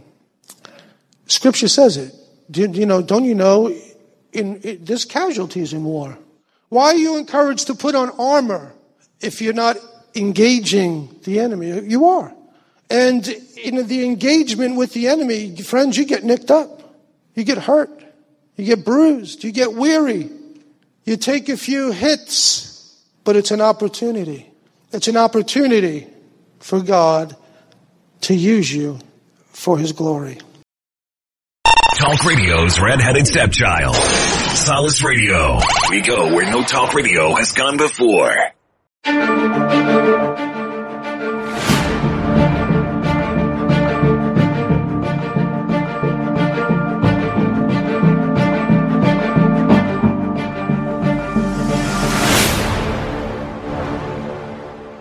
We continue our service, our series on the book of Exodus, the biblical Moses that Hollywood forgot. Now, by way of review, previously in our series Exodus, the biblical Moses that Hollywood forgot, TM, we saw Moses driven out of Egypt and he saves uh, the daughters of Jethro, of Ruel, uh, and he is willing to dwell with this individual, with Jethro and his daughters, uh, his fam- and one of the daughters, Zipporah, is given to him as uh, wife, and he has a son uh, named Gershom because he has been a sojourner, a ger, Gershom, stranger there, uh, in a foreign land, stranger in a foreign land, sojourner in a foreign land. It came about in the course of these many days that the king of Egypt died, Pharaoh died, 40 years have gone by, the sons of Israel cried because of their bondage. They cried out, and their cry for help because of their bondage rose up to God. So the people of Israel cry out finally to God, not just groaning because it's not easy being a slave, but crying out to the Lord to deliver them, and God hears their groanings. And God remembered his covenant with Abraham, Isaac, and Jacob. And we spent the remainder of our, the last portion of our uh, message last week reviewing the basic components of the Abrahamic covenant, which underscores, underlies, is the foundation for all that comes uh, uh, from here on out. Everything that, uh, every action, every reaction, everything that comes from this point is dependent on the promises contained within the Abrahamic covenant. Fact, we even saw in our Torah portion today uh, how important the Abrahamic covenant is. It was referenced right there in Deuteronomy chapter 1. So let us break new ground. God saw the sons of Israel and God took notice of them four times. In these two verses, we see God reacting to the suffering of his people. That is going to lead to our divine encounter, which we'll see today in chapter 3 of the book of Exodus. Now Moses was pasturing the flock of Jethro, Ruel, his father-in-law. Jethro is his title, Ruel is his name, friend of God. His father-in-law, the priest of Midian. And he led the flock to the west side of the wilderness. And he came to Horeb, the mountain of God. So here we are uh, this is where the this is the Nile Delta right here. This is where the uh, the action is right here. Whoops. This is where the action is, uh, and uh, the cities of Egypt that the Jewish people, the slaves built, are right here. Um, but we are now in the area of Midian. Now Midian extends from Sinai, this portion, the uh, eastern end of Sinai, all the way into the Arabian desert here, this whole entire area known as Arabia in biblical times. Uh, and the traditional location, the traditional, I'm not saying that this is for sure where Mount Sinai is, but this is where it is received. This is the received tradition. Uh, and this, if you wanted to visit Mount Sinai today, it's Jebel Musa, the mountain of Moses. This is where we are. And this is what that mountain looks like uh, from a navigable pass, navigatable pass. Um, so that's the mountain of Moses, the mountain of Sinai. So in the course of Moses' shepherding duties, Moses, remember, 40 years has gone by. Moses is now 80 years of age. And he's been a shepherd since we left him. We left him basically uh, with a new wife and a new child and that's the last we heard of Moses until now. Okay? So uh, he is shepherding, and he leads the sheep to the mountain Horeb. We heard it mentioned today in the Deuteronomy portion, in the Torah portion. That's the term that's used interchangeably with Sinai. The, uh, the mountain itself, Sinai, is really more of a range, right? It's a mountain range, the range of Horeb. Uh, and so this, these used, terms are used interchangeably. And this is the same mountain where later in the narrative, God is going to give the Israelites his Torah, Exodus. And what we're going to see here is that Moses is going to encounter the visible manifestation of God's presence. That's the Shekhinah glory. Shekhinah glory. The Shekhinah. He's going to see the visible manifestation of God's presence in a flaming thorn bush. Now, the angel of the Lord appeared to him most in a blazing fire from the midst of a bush.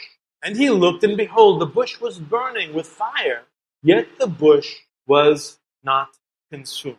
Moses said, I must turn aside now and see this marvelous, this unique, this unprecedented sight. Why the bush is not burned up, is not consumed. This is the kind of bush. It's got a it's got a particular Latin name. It's a it's a bush. It's a thorn bush. It's uh, uh, indigenous to the region of Sinai. And uh, today on Mount Sinai, this is uh, the official uh, bush. Uh, the claim is that this is a clip. A, a, it grew from a clipping of the original burning bush. Well, may, be that as it may, um, nonetheless, this is the kind of bush that would have been burning. So now these are little bushes. They grow throughout the Sinai wilderness, you know, because of the intense heat and, uh, and dryness. Uh, the heat that we're experiencing right now, my friends, this is not a dry heat. This is a very wet heat. They're talking about dry, dry heat, dry, dry anal. And because of the dryness of the desert uh, air and the deficiency of rain, these little bushes can sporadically and spontaneously combust and, and they burn up. But what Moses witnessed was truly unique because the flame keeps burning. It doesn't consume the bush.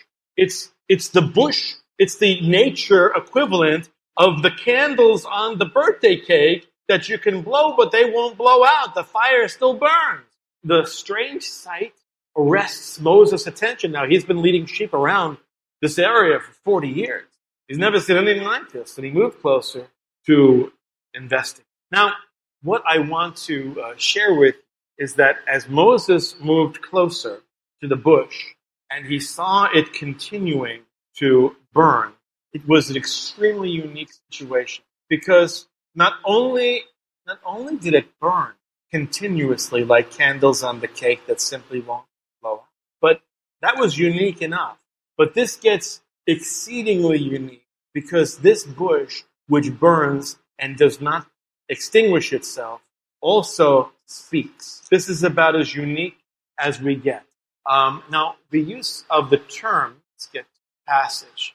When the Lord saw that he had turned aside to look, God called to him from the midst of the bush. Wait a second. How, how did God get in that bush? Wait a minute. Gets back.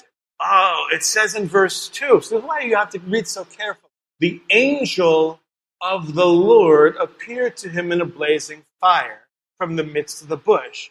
Okay, I got it now. Based on verse 2, I know that what's happening is that there's an angel who's causing the bush to burn um, and it's an angel of the Lord. But then I go to the verse 4 here, and it says that God called. So who's there? An angel of the Lord or the Lord?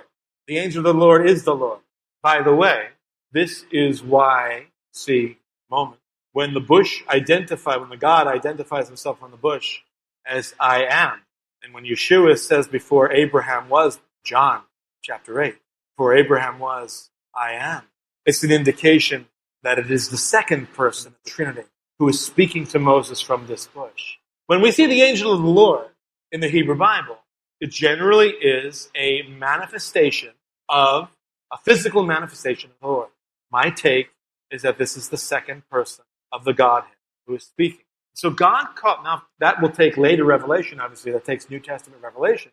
But the Old Testament, the Hebrew Bible, New Testament concealed, and the New Testament is the Hebrew Bible revealed. The Lord saw that he turned aside to look, and God called him from the midst of the bush. Said, Moses, Moses, here I am. There's no ambiguity that he's talking to an angel because it simply says God is speaking. That's the end of the discussion. And he said, Here I am. And Moses is going to call the individual with whom he's having a conversation, he's going to call him both God and the Lord. See right there in verse 4 the Lord saw, God called. When the Lord recognized that he had aroused Moses' curiosity, calls to him. You know, there's a pattern in Scripture that's very, very important to uh, recognize, and it's the repetition of a name. And the repetition of a name, like we see here, Moses, Moses, indicates an emphatic call. And it's an emphatic call for a specific commission. When someone is going to be tasked with a specific call, on their lives, a specific duty, a specific ministry, a specific job. The pattern is generally this God calls out the name not once, but twice.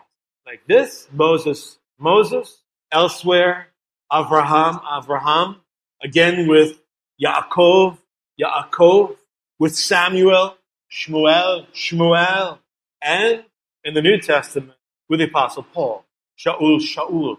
And Moses also shares now in the response of his forefathers Abraham and Jacob, and with one to come, with an Israelite to come, Samuel. He responds exactly the same way, which is the way that one's supposed to respond when you receive a divine call for a specific commission. And that is to say, Hineni, here I am. And then he said, God, Lord, do not come near here. Because why? Because you could get burned? No, that's not the reason. Do not come near. Keep a distance. And in fact, even from the distance, remove your sandals from your feet.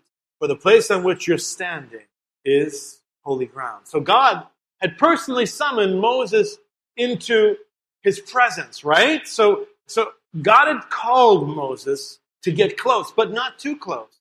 And in fact, he instructs Moses in the appropriate manner in which to approach his presence. In the biblical world, the removal of footwear was a sign of humility. The removal of footwear was a sign of respect. And Moses was reminded of God's awesome holiness. We sang today about God's holiness. And Moses was also reminded that because of God's present manifestation in this particular locality, right there on the mountain of Sinai, the ground on which he stood was holy ground. There's nothing inherently holy about a geographic area, but when God is manifest, when God is present, it is God's presence that creates a geographic atmosphere surrounding God's of holy. God continues speaking, verse 6. And he said also, I am the God of your father.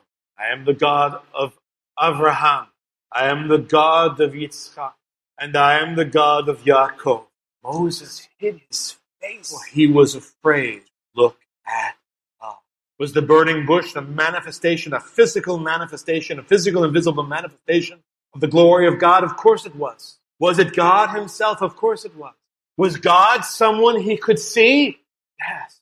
That's why Moses hid his face. He's not looking at someone who's invisible. He looked at someone, something that was very, very someone who was very, very visible, who was spectacularly. And he was afraid to look. How bright was that bush that burned without being consumed? My assumption is fairly bright because if it's somewhere up on that range and Moses is down on the plain with on the plain, on the plain. And where's that soggy plain? Um, at Sinai, of course. Um, Moses is down there with his sheep. How is he going to notice something up there? It's going to be pretty bright. And Moses, even keeping somewhat of a distance, not touching, coming totally near to the bush, still going to be so bright. Moses is going to turn away, afraid to look at God. So there's no question that God is here because God is now revealing himself very, very clearly as the God of Israel's fathers, of, of the patriarchs of Abraham, Isaac, and Jacob. And that's, don't think of that formula as a preamble um, before God introduces the topic at hand. That is the topic at hand. The mention of the patriarchs, the Jewish patriarchs, would have served as an electrifying reminder that God had not forgotten the ancient promises he had made. Where did he make them? In the Abrahamic covenant. God's actions are only decipherable and understandable in light of what has gone before, laid down in the Abrahamic covenant, which takes up so much literary real estate of Genesis and is referenced over and over again, even in this instance, in a, in a sense, in a shorthand, by simply referencing God himself saying, I am the God of Abraham, Isaac, and Jacob. I'm the God who made promises to the Israelite forefathers. And the Lord is going to reference all three patriarchs, Abraham, Isaac, and Jacob, throughout his dialogue with Moses and throughout his instruction with him. It's not that God stutters, or it's not that God repeats himself because he forgets. He's repeating for emphasis. It's not only important for Moses to get this, it's important for the reader to get this. This reminder of God's splendor, who God is, arouses fear in Moses, awe, fear, that to behold this awesome God might result in his death. See, Moses is 80 years old as it is. You know, I mean, I don't know if he, you know, if this was dialogue left out of the transaction, but, you know, well, do you want to give me a heart attack? I'm 80 years of age. Easy, uh, with the revelation. Um, but nonetheless, Moses is fearful. Our God in Exodus is an awesome God. And he's a fearsome God. He's a God with power, a wondrous God who's awesome to behold. Well, we now move into another uh, development in the narrative where the divine encounter becomes a matter of divine compassion. God's divine compassion. That's why it's divine compassion, not Moses' compassion. It's divine compassion and that divine compassion will generate a divine commission for Moses, which we got a heads up with, with the Moses Moses, with the repetition of the name. But here it is laid out. The Lord said, now we're going to get down to the nitty gritty. Now we get to business. The Lord said, I have surely seen the affliction of my people who are in Egypt, and I have given heed to their cry because of their taskmaster, for I am aware their suffering. How many ways can God say, I'm paying attention? How many ways can God say in one statement that I love my people, I care about my people, and I am about to get involved? I have seen, not just seen, I've surely seen the affliction, and I have heard, I've given heed to their cry, and I am aware of their suffering. Don't miss in verse 7 a pregnant phrase. And that phrase, my people. My people, this phrase is commonly used throughout the Exodus narrative to highlight God's identification of the Hebrews, of the Israelites, as his own personal possession. Whose are the Israelites? They are God. They are my people. He says that in Exodus of no other people. Ah, what's going to happen, Lord? Verse 8. So, and that's a very heavy so. I have come down. I am getting personally involved. I have watched. I have listened. I have heard. I have observed. I have remembered from a distance long enough.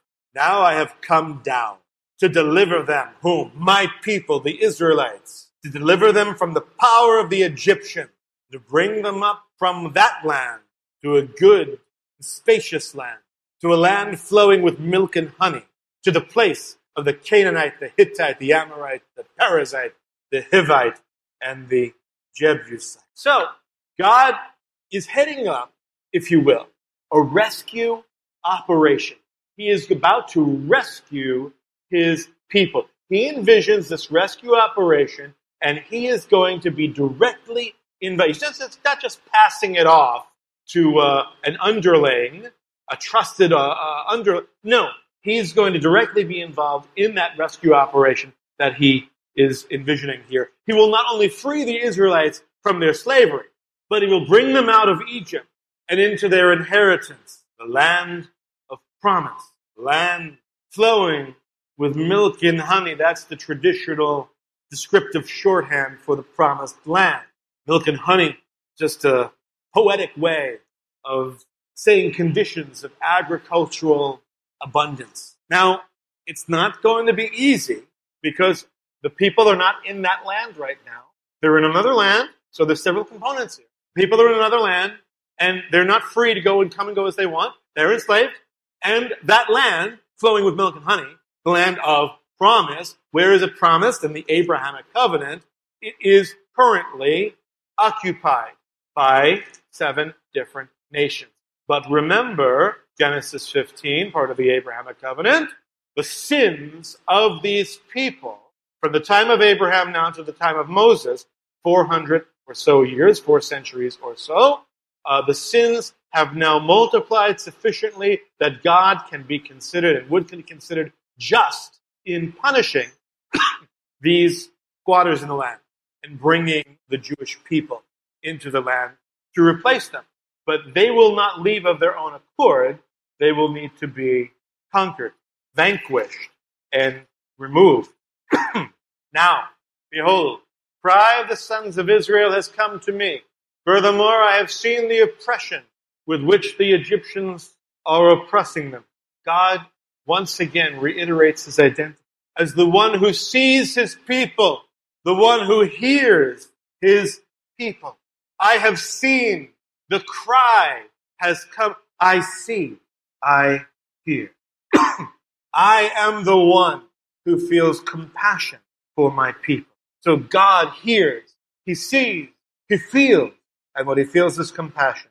Thank, thank God that He is powerful enough not just to wring his metaphorical hands, but to actually get those hands involved in this rescue operation. Therefore, come now. This is where Moses fits in, and I will send you to Pharaoh, so that you may bring my people, the sons of Israel, out of Egypt. Well, if God is the one who hears, if God is the one who sees, if God is the one who feels, if God is the one who wants to get involved, then what does that have to do with Moses? God works through individuals. Right? God could, with a snap of his fingers, accomplish anything he wants to with a, with a mere word, fragment of a word. But God chooses to work through individual, flawed individual. There's no individual who's ever lived without flaw. One, one special case. But Moses, like you, like me, is a flawed human, human. But he's going to be the one whom God is going to work through. Moses is to return to Egypt to deliver the Hebrews. How would it feel, I wonder, when it's revealed straight from the voice of God, from a burning bush, that you are to be the instrument, the chosen instrument of God's redemption of God's special people.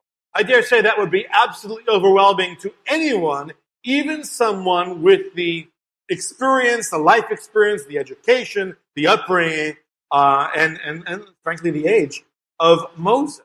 Now, notice there's two components to this commission for Moses. This is what's called literary foreshadowing, so that there's no surprises when you get to the end of the Torah and you realize that Moses was never promised to be able to go into the promised land. It was never part of God's program for Moses to enter the promised land. What does he give him? Come, I will send you to Pharaoh. Commission part one. Commission part two. You will bring my people out of Egypt and into the land of promise, right? Into the land flowing with milk and honey. No, no. Literary foreshadowing.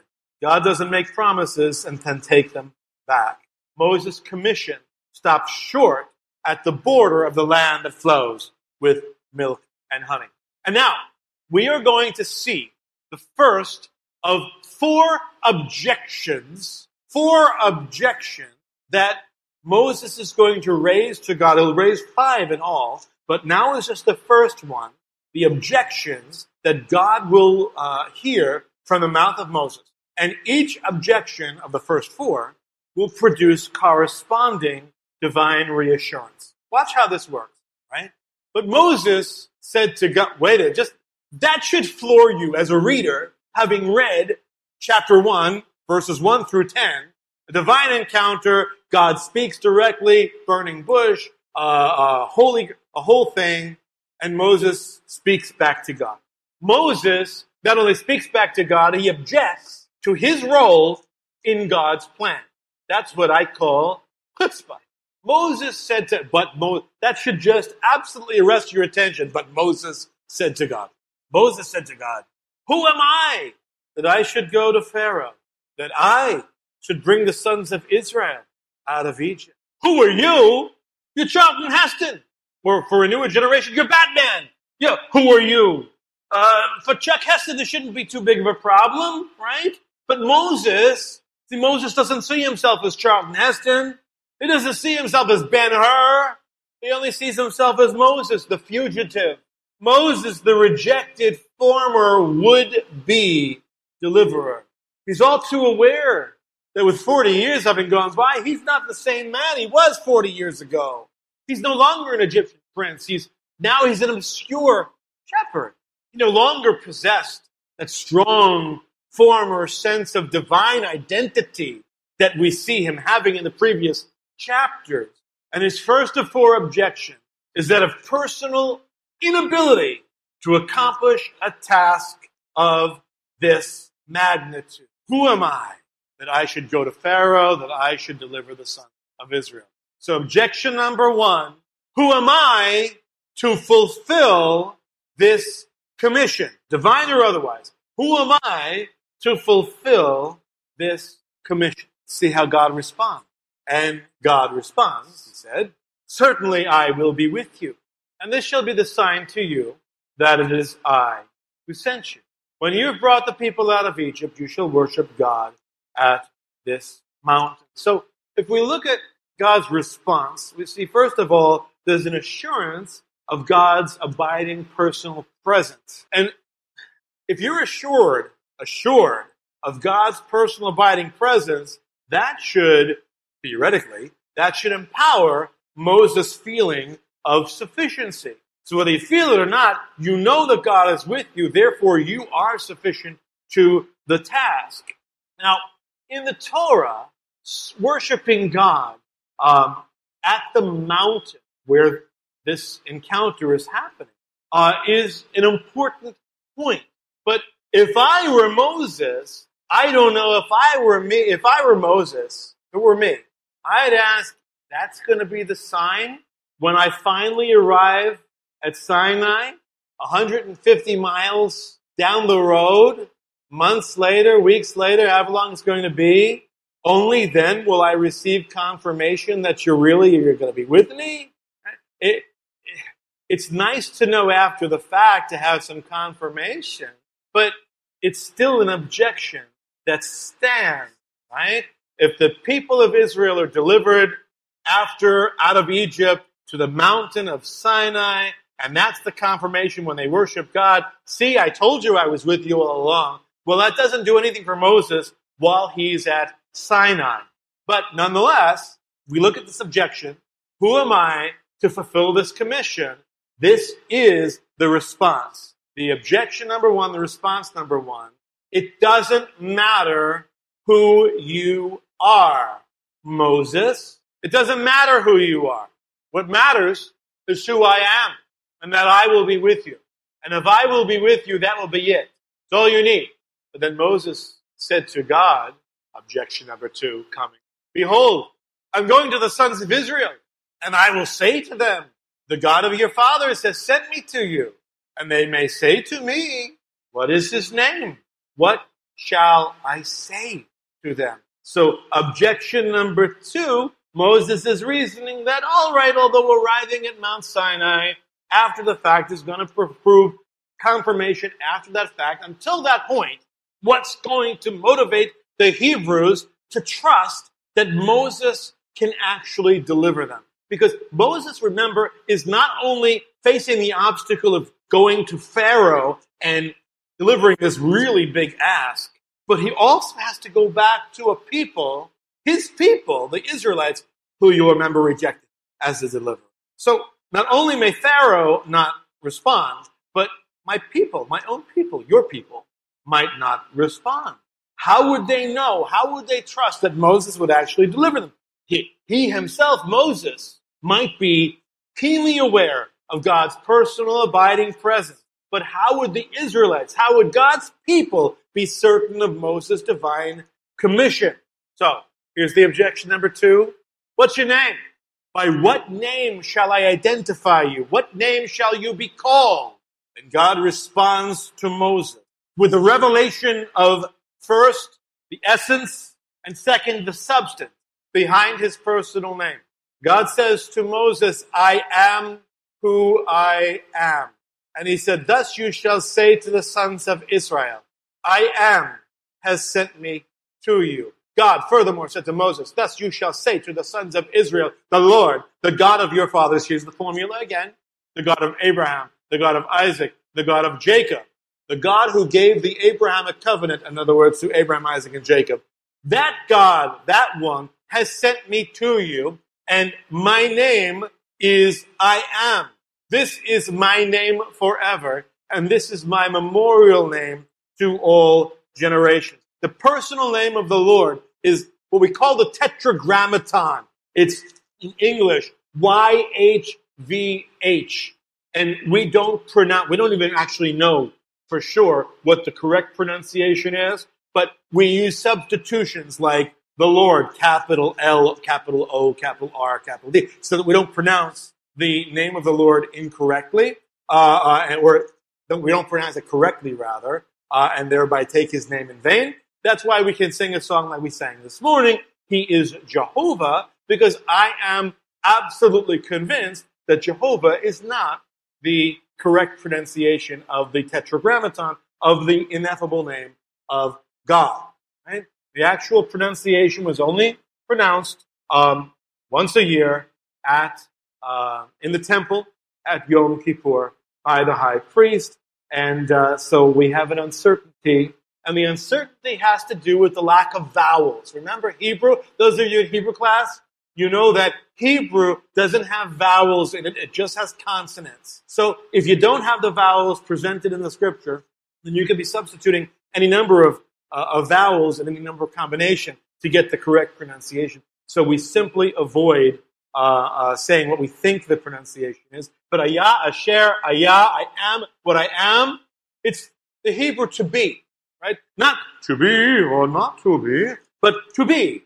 Like I am, I, and it's no tenses there. It could be any tense. I was who I was. I am who I am.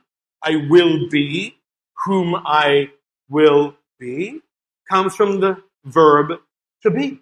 And what that means is that the Lord is the timeless one, the ultimate cause, the ever present one. And so the theological term, this word I am, is the designation that Jesus, that Yeshua uses in John chapter 8 to designate his deity, to designate, to remind them, does that sound like familiar terminology to you? It should. Exodus chapter 3, burning bush, I'm using the terminology to demonstrate to you that I am the, the guy speaking from the burning bush, that God, that's me. I was there.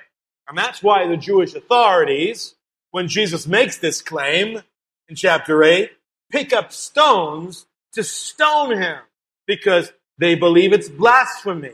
You can see this illusion back in the covenantal revelation when Revelation refers to Yeshua as the one who was and the one who is, and the one who is to come, the one who will come. Now, this is not the first time the Hebrews learned the actual name of God. This name is placed in the mouth of speakers uh, 30 times, more maybe, in the book of Genesis.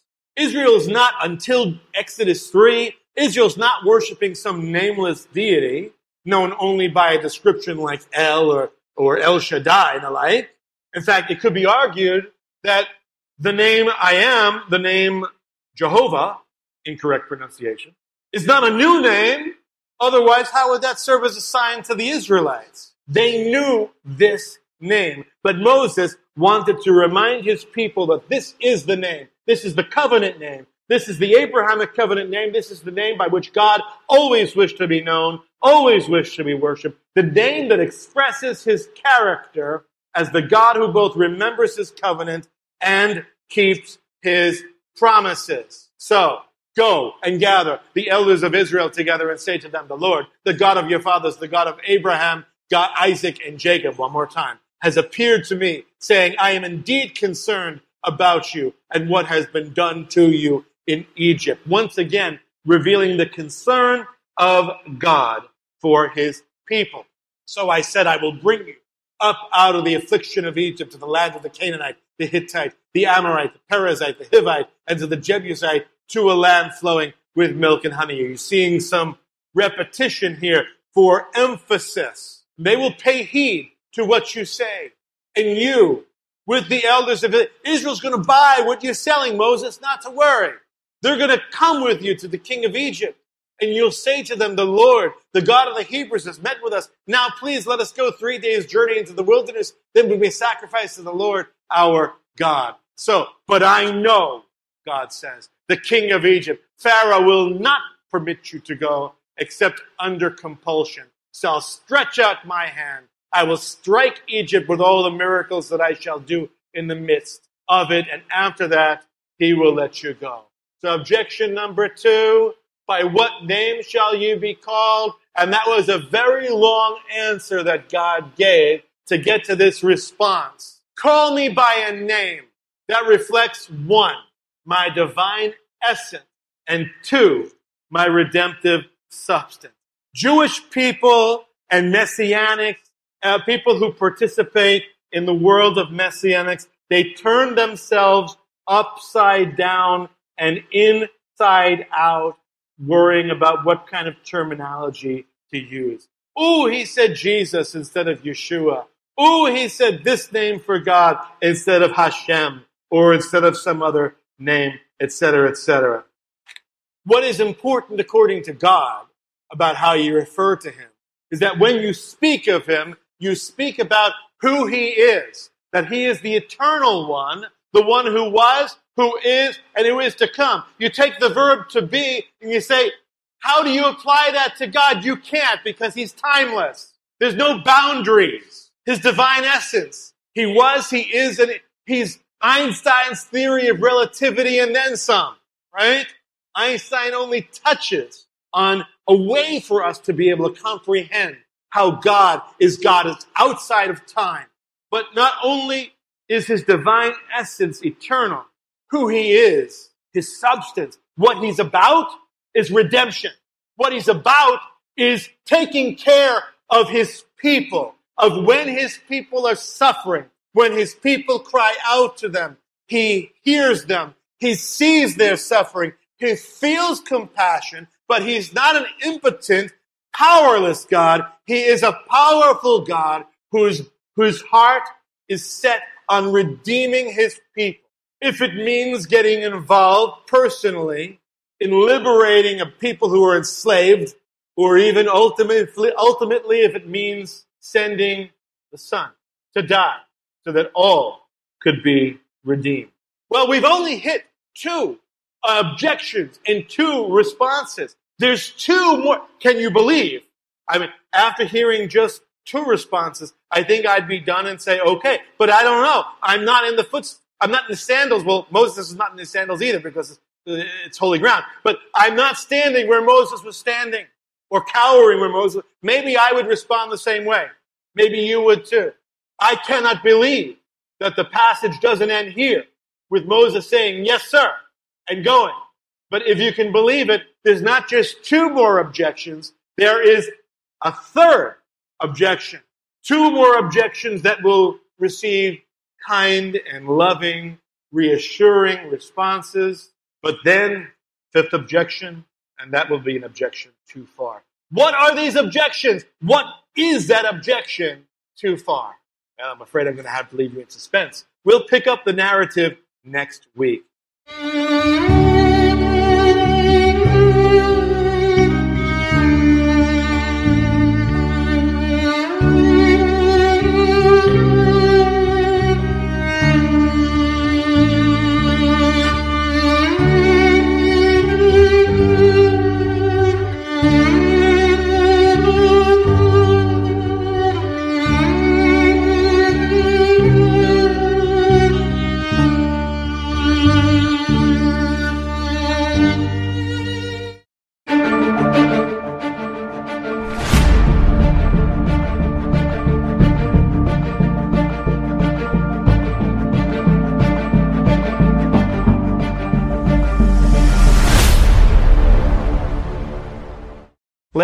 Discuss our series, The Biblical Moses That Hollywood Forgot.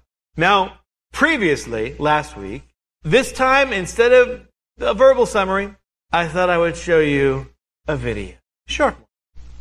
So, last week, and that's about right, I, I, watched all of the different films to see which one would give me the best summary of what we covered last time. And it's very interesting when you look at what Hollywood has done. Remember, the, the subtitle of this is The Biblical Moses That Hollywood Forgot. Not one of the portrayals um, presents all five of the objections that Moses uh, uh, presents before the Lord. We only covered two last week, but it's very, very interesting, I think. You know, with the Charlton Heston version, with, uh, with uh, the Ten Commandments, um, you spend more time watching Moses climb up Mount Sinai than you do, or about commensurate time with his journey up than the actual time that he spends with the Lord at the burning bush. And I think he gets out maybe two, uh, uh, two objections. It's that one's really concerned with showing him uh, as an athlete and as a man of action, and uh, it's a wonderful presentation. Um, the Prince of Egypt, the cartoon version, um, was was interesting, but it conflated too. It also conflated the objections. Uh, I won't even mention the Christian Bale, Exodus, God, well, I will. Um, uh, it was unlike, it's like one of these things is not like the other, okay? So instead of showing him, uh, bowing prostrate before the burning bush, um, it shows him right before he's, uh, uh, uh, as he's climbing the mountain, he's in a rock slide, a rock hits him on the head, he wakes up, and he's, uh, in, in a big mud bath, laying, and all you see is, is his face like this. And instead of the voice coming from the burning bush, the burning bush is back there, kind of like a decorative Hanukkah menorah. Um, and a little boy present, uh, is playing God. Uh, and uh, not that the little boy's playing God, he's, he's portraying uh, God. And uh, um, Moses uh, says to him, Can you turn up the heat of the mud? No. it says, Who are you? And the kid says, You know, who are you? Uh, and so none of the actual objections were presented. Hollywood, even at its best, leaves the story that the Bible presents, and again, remember, when we're dealing with Moses, it's an autobiographical presentation. It leaves so many details out.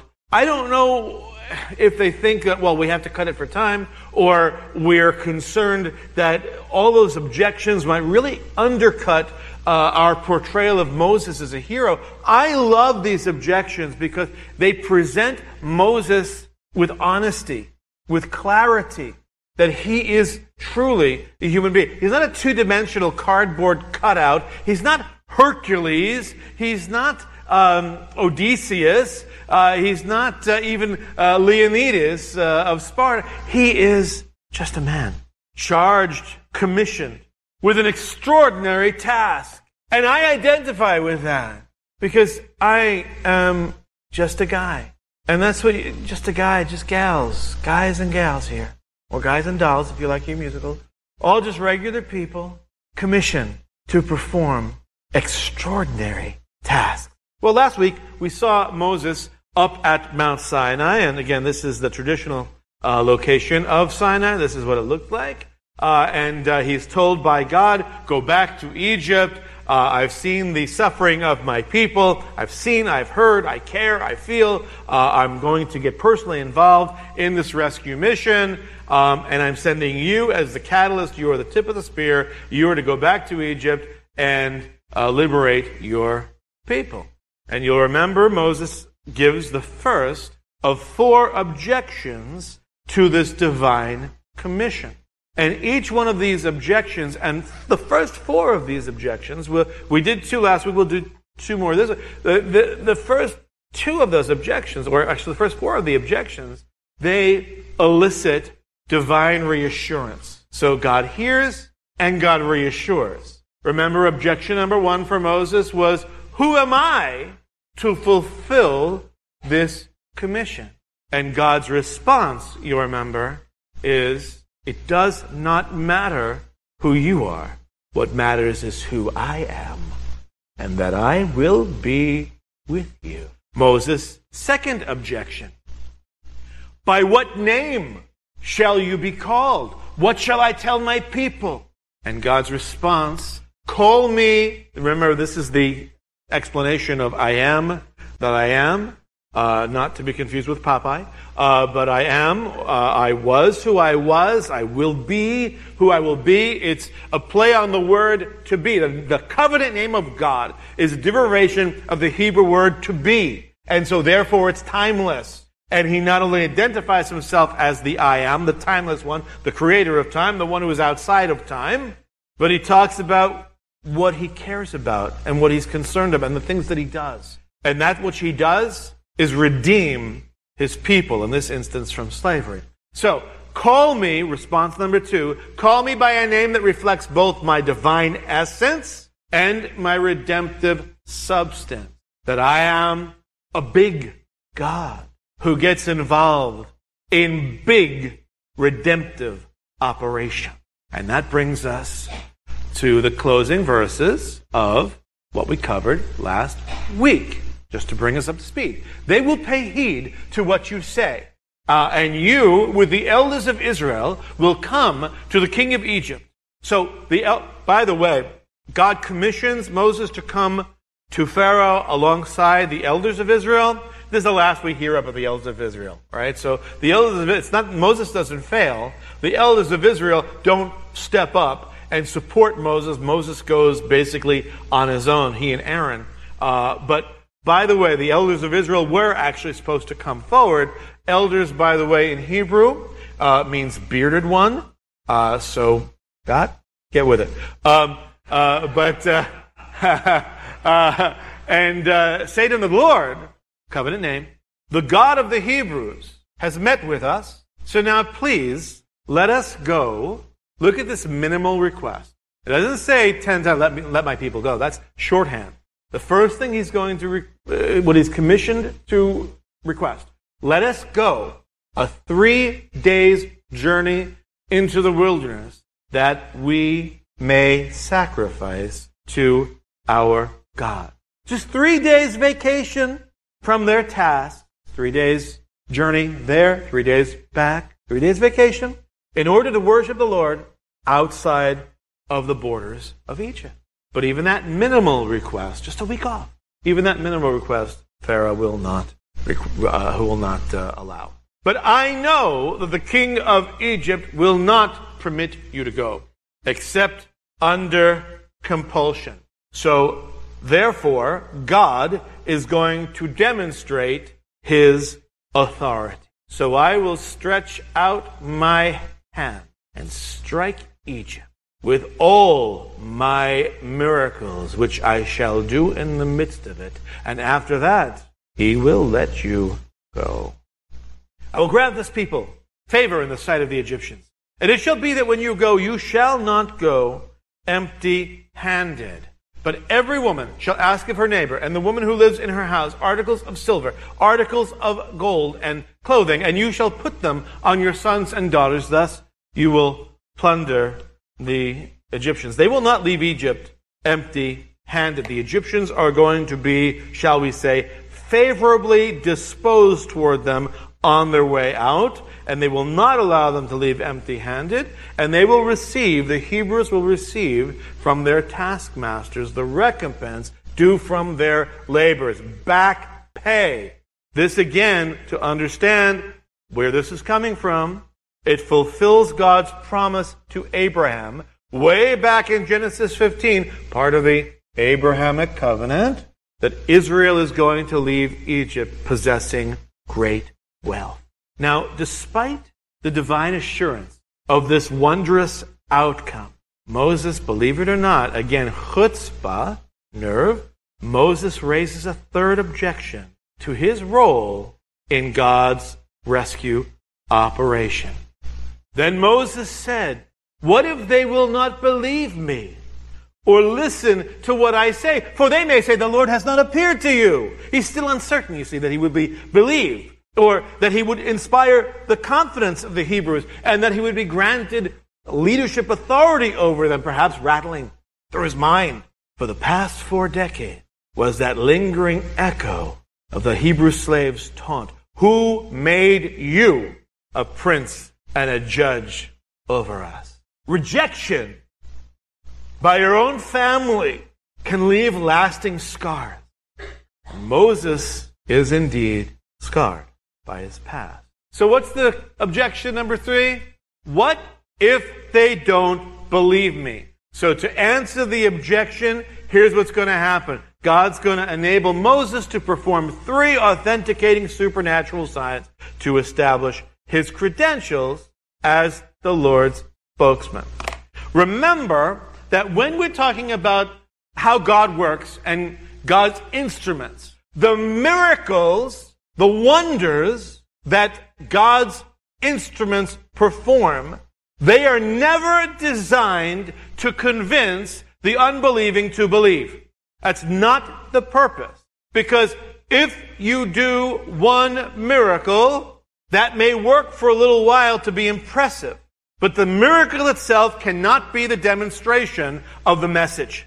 Look at how powerful God is. Because sooner or later, you're going to be saying, what has God done for me lately? And you're going to be looking for the next miracle. The miracles are not the message. The miracles are given to authenticate the message. The message is the message. The miracles serve as a supporting player to validate the authenticity of God's spokesman.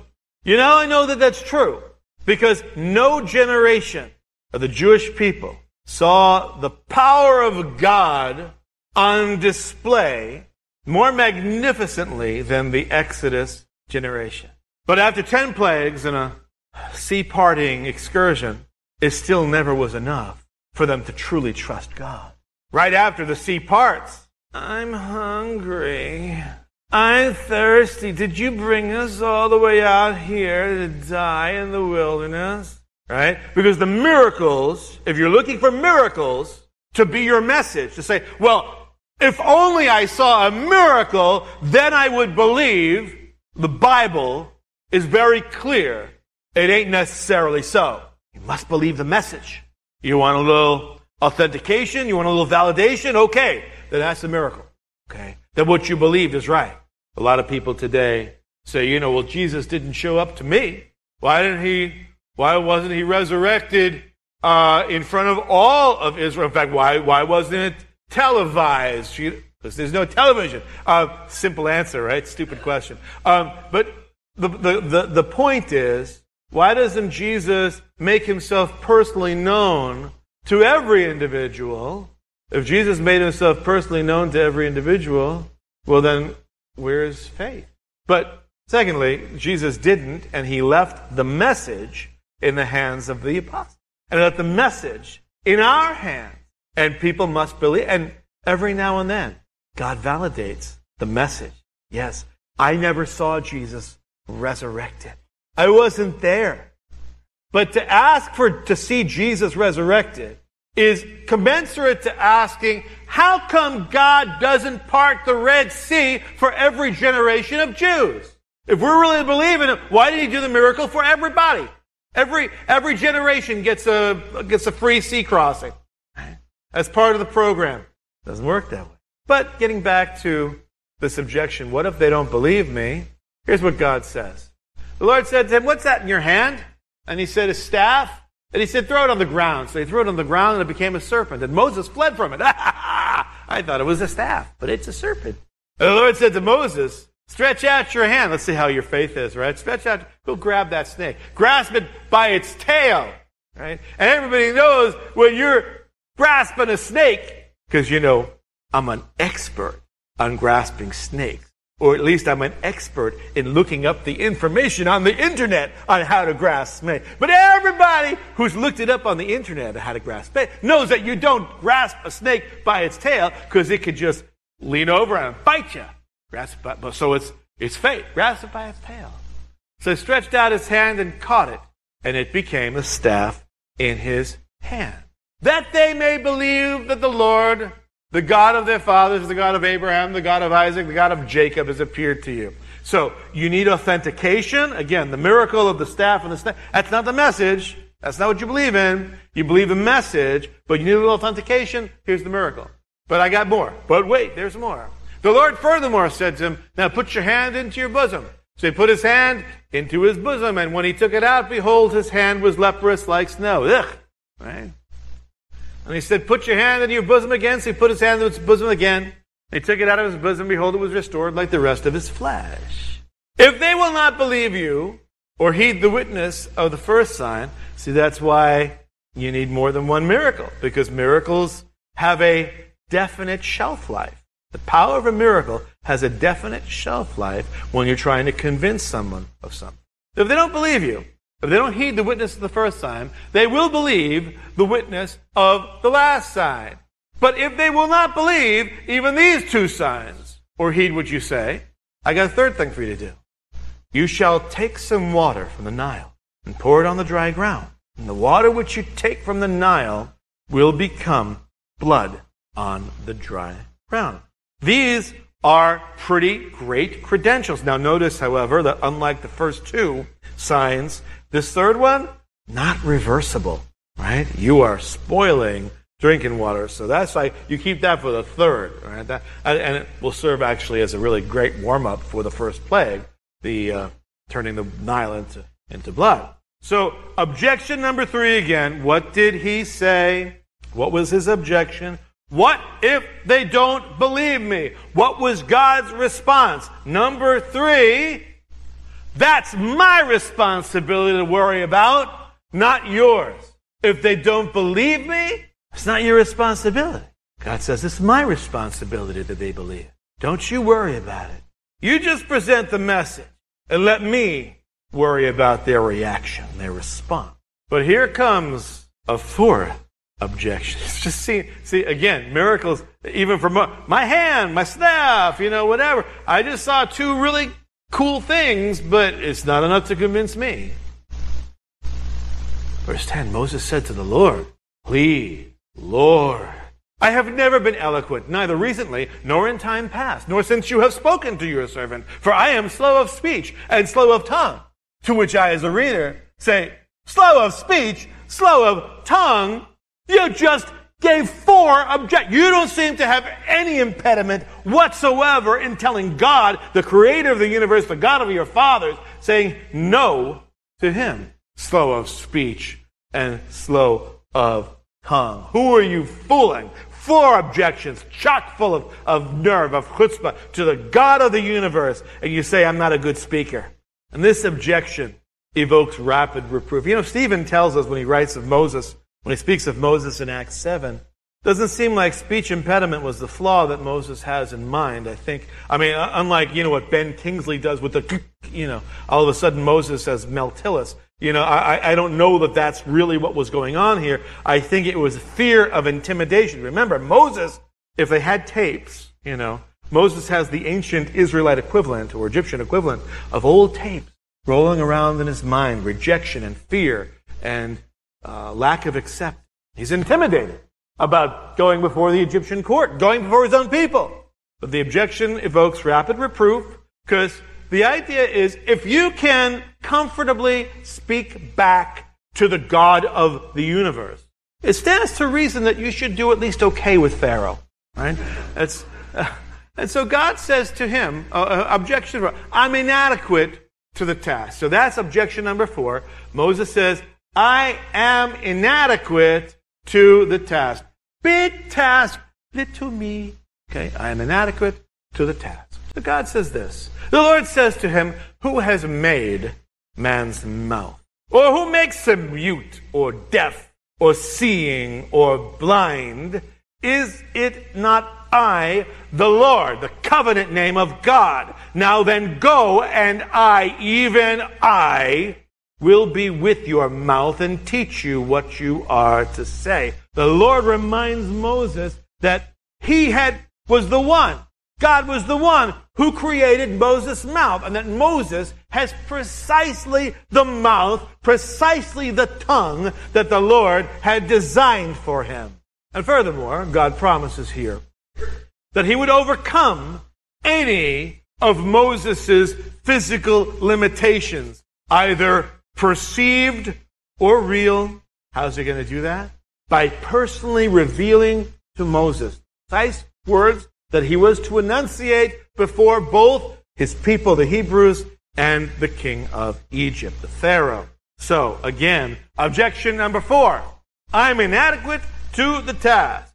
Response by God. Number four. Perhaps so. However, I will make adequate. Maybe you are inadequate. It's immaterial because I will make adequate. And now we get to an objection too far. An objection too far. But he said, please, Lord. Now send the message by whomever you will. Every one of Moses, all four, have been patiently addressed and answered by God. But Moses was still not buying what the Lord was selling. Ultimately, comes down to the fact that Moses simply does not care for the position that God is offering him. And he turns God down flat. He says, choose a replacement. Send someone else. Someone else. Anyone else. Whomever you will. So objection number five. This is the objection too far. Use someone else well. Then the anger of the Lord burned against Moses, and he said, Is there not your brother Aaron, the Levite? I know he speaks fluently. And moreover, behold, he is coming out to meet you, and when he sees you, he will be glad in his heart. You are to speak to him, and put the words in his mouth. And I, even I, will be with your mouth and his mouth, and I will teach you what you are to do.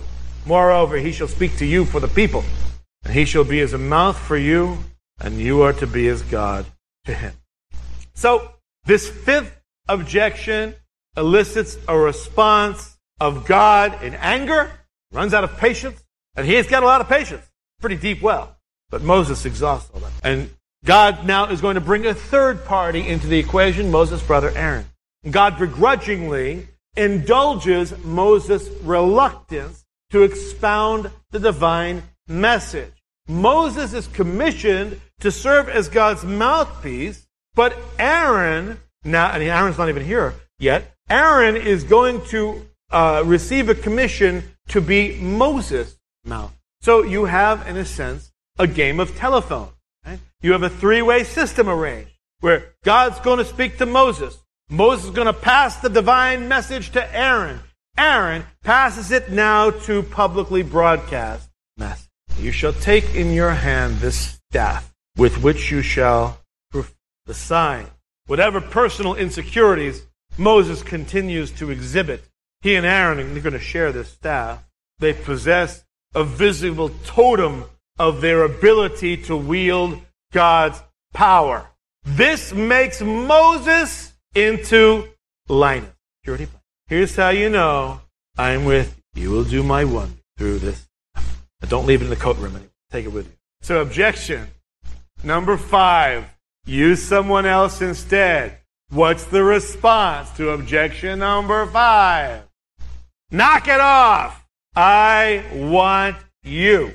And if I had to make accommodations, I will. But you're the point man. You're not getting out of this one. I will allow you to share responsibility with your older brother, but you're still the tip of the spear. So we ask, so what? What does this have to do with me. What it has to do with you, we started talking about this last week.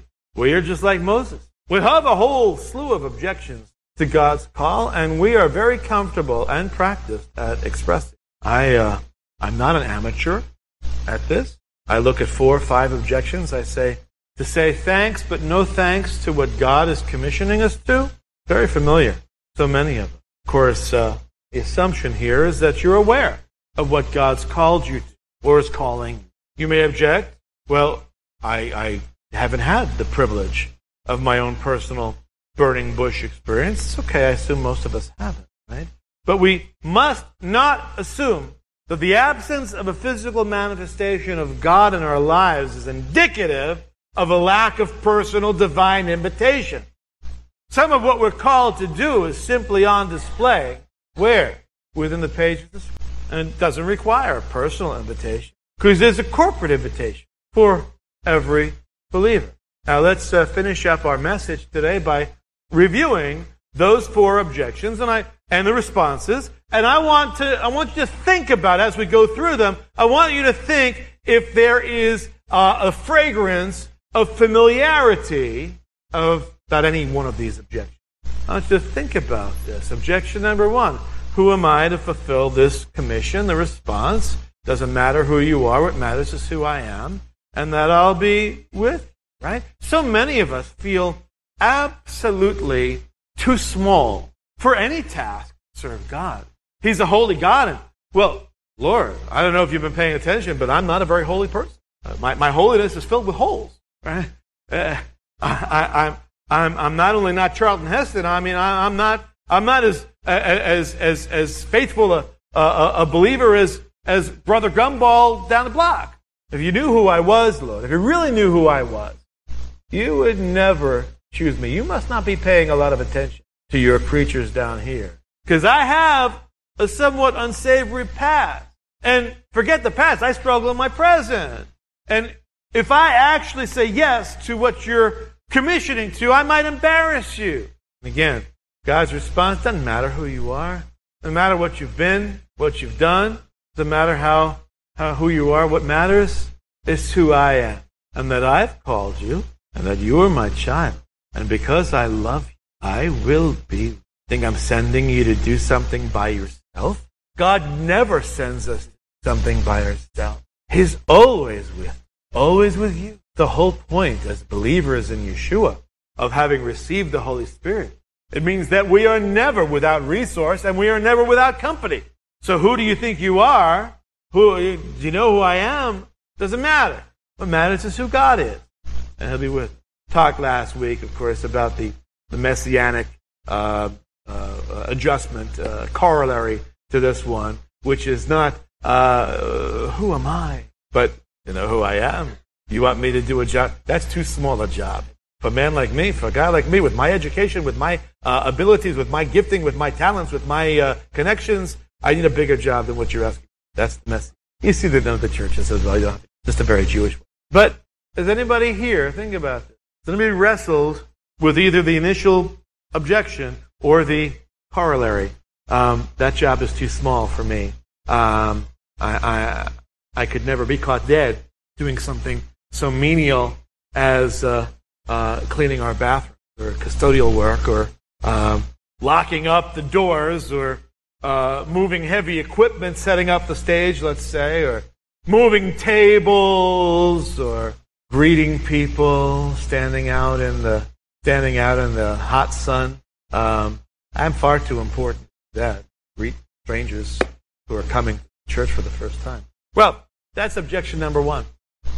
Objection number two, by what name shall you be called? And again, remember what we talked about last week. When we speak of God, we must speak of Him not only as who He is, which is the God of all, the God of all time, the creator. I mean, we have an inexhaustible uh, number of descriptive phrases, um, none of which will by themselves capture the greatness of our God um, as eloquently as the God who is outside of time, I was, I uh, will be, I am. The name that reflects my divine essence, who I am, and what I'm about, what God's about.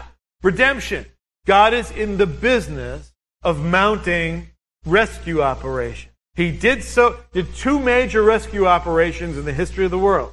Rescue operation number one, the Red Sea, the Exodus, past the fulfillment, the part two, and the greater, the, the greater redemptive act, sending his son to die on behalf of all those who were enslaved to their propensity for sin, so that they can be reconciled to God. So when we talk about God, who he is and what he does, that's the response. Objection number three, what if they don't believe me? How many of us have heard or uttered this objection ourselves when we think about our responsibility, our talk about corporate commissioning to evangelize, to share the good news, to share what we call the gospel of Yeshua, HaMashiach, Jesus, the Messiah. I don't know enough Bible to be able to speak intelligently. Um, I don't know enough theology to be able to speak, uh, to answer all the questions that someone may have. Um, uh, I'm shy. I, uh, I'm embarrassed to share my faith. Uh, people will think uh, less of me, uh, and and nobody's going to believe me anyway. So why should I even get involved in evangelism? Um, I can't put two evangelistic sentences together. What if they don't believe me? Jewish work? Man, I hear that objection all the time, right? Because the Jew, what if the Jewish people do not find me Jewish evangelist? That's, that's tough evangelism. It is, no lie. What if they don't find me sufficiently credible? You know, as a people, my people, we're a very challenging people. What if the Jewish people don't believe me? Or forget about Jewish people, just Muslim people, or uh, Asian people, or Texans, or go out on a limb, Californians. Um, what, what if they don't believe New Yorkers? What if they, what if they don't believe me? And the answer is always going to be, that's God's responsibility to worry about, not yours. What if they don't believe me? God says, so what if they don't? Just what party do you believe to be the instrumental force in evangelism? anyway? Is it your cleverness? Is it your persuasive abilities that you can, can convince people, right, to believe like you're, like you're charming a snake? That's what that was, by the way. The instrumental force in evangelism is God. So the answer to this objection for us, how about worrying about boldly sharing your faith? Leave all the heavy lifting to God. And that principle, again, it applies when we're talking about Jewish evangelism, Gentile evangelism, right? But again, how about if we look at this objection and we turn it around? Not what if they don't, what if they don't believe me? What if they do believe me? I don't happen to like those people, right? I, I, I, what if this big mouth enemy of everything that I stand for, what if this person actually comes to faith? Then I have to love that person. I have to, I have to treat that person as a brother, as a sister. What if they, it's the old Jonah conundrum, right? We'll be, we'll be mishbucha then, right? All right. Response number four, or objection number four. I am inadequate to the task. God says, you know, big surprise to me. I made you. I know what your adequacies and inadequacies are, but not to worry. I will make you adequate. So are you feeling inadequate about supporting ministry with your finances? Say, I look at my checkbook. Uh, in fact, I, things are so tough, I don't even use my checkbook anymore, right? These are tough times. My checkbook, my bank account is not adequate to the task of supporting ministries, congregations, the work of God, missionaries. My 401k dwindled to a 201k a decade ago. I don't know if it's caught up. Maybe it's right now a 301. The Trump economy, maybe. Who knows? But don't you know that even when this economy, my job is insecure, my debts are mounting, my mortgage is still underwater? Or how about family? I am inadequate to the task of loving my spouse, of respecting my spouse, of preferring my spouse above myself. Many of us can identify with that field. Many of us have been hurt, have been deeply wounded by our spouses. Don't you realize how devastatingly painful, how extraordinarily strenuous it is to even remain married? Can't, can't we all just, oh Lord, can't you just be content that I've decided against divorce? Or don't you know how my family has hurt me? And even now, when I see them, they continue to wound me, and I have to love them? Back, do you know who my father is? Don't you know who my mother is? And I'm inadequate to the task. God. What about at work? My boss is the biggest chucklehead that you can imagine. How am I to respect him? How am I? Am I to exhibit? How am I to work at my position as if I'm working for you, Lord? What about my kids? I am inadequate to raising children, but I have to raise godly children. But if I discipline my child, but if I really crack down on them, maybe, they won't love me so much. I like being a quasi permissive parent. It avoids conflict in my home. I, I, I simply don't have the courage to risk my child's resentment or to hear my children ever say, I hate you, Dad, Mom. Here we are at Beth Shalom. Not involvement here. You know what, what I'm adequate to? I'm adequate. Sit and soak. That makes me adequate. And by the way, while I'm sitting and soaking, I'm engaged. I'm listening. That's, isn't that enough?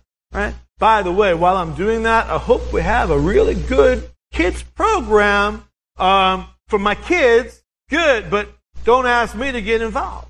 Don't even ask me to serve as an aid because I'm inadequate to the task. Well, fifth and final objection.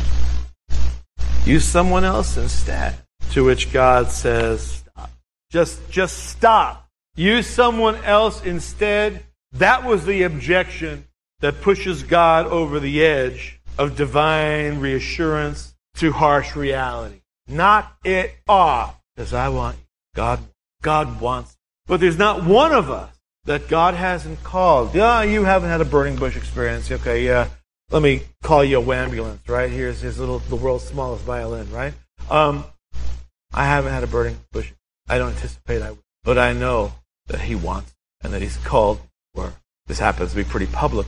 Some of us, most of us, not called to such public, but we are called to holy work. On the cutting edge of the Messianic movement, Solace Radio will rock your faith and bring the Bible alive. If you go out and speak the Word of God to another person, if you go out and encourage them to turn to the Lord, you are doing the work of an angel. We call it in that action evangelizing. You're evangelizing. You're you're working in the in the role as an angel of God. So just because it says an angel did it, it doesn't necessarily mean oh that's you know one of the ones with the floppy wings, you know, and uh, and uh, so forth. It, it may be someone else. And in this particular case, as we get down to those chapters, I'll take you back here to show to you and prove to you. Are you ready for this? This angel is an end time believer. Talked about your back to the future scenarios here. Solace Radio.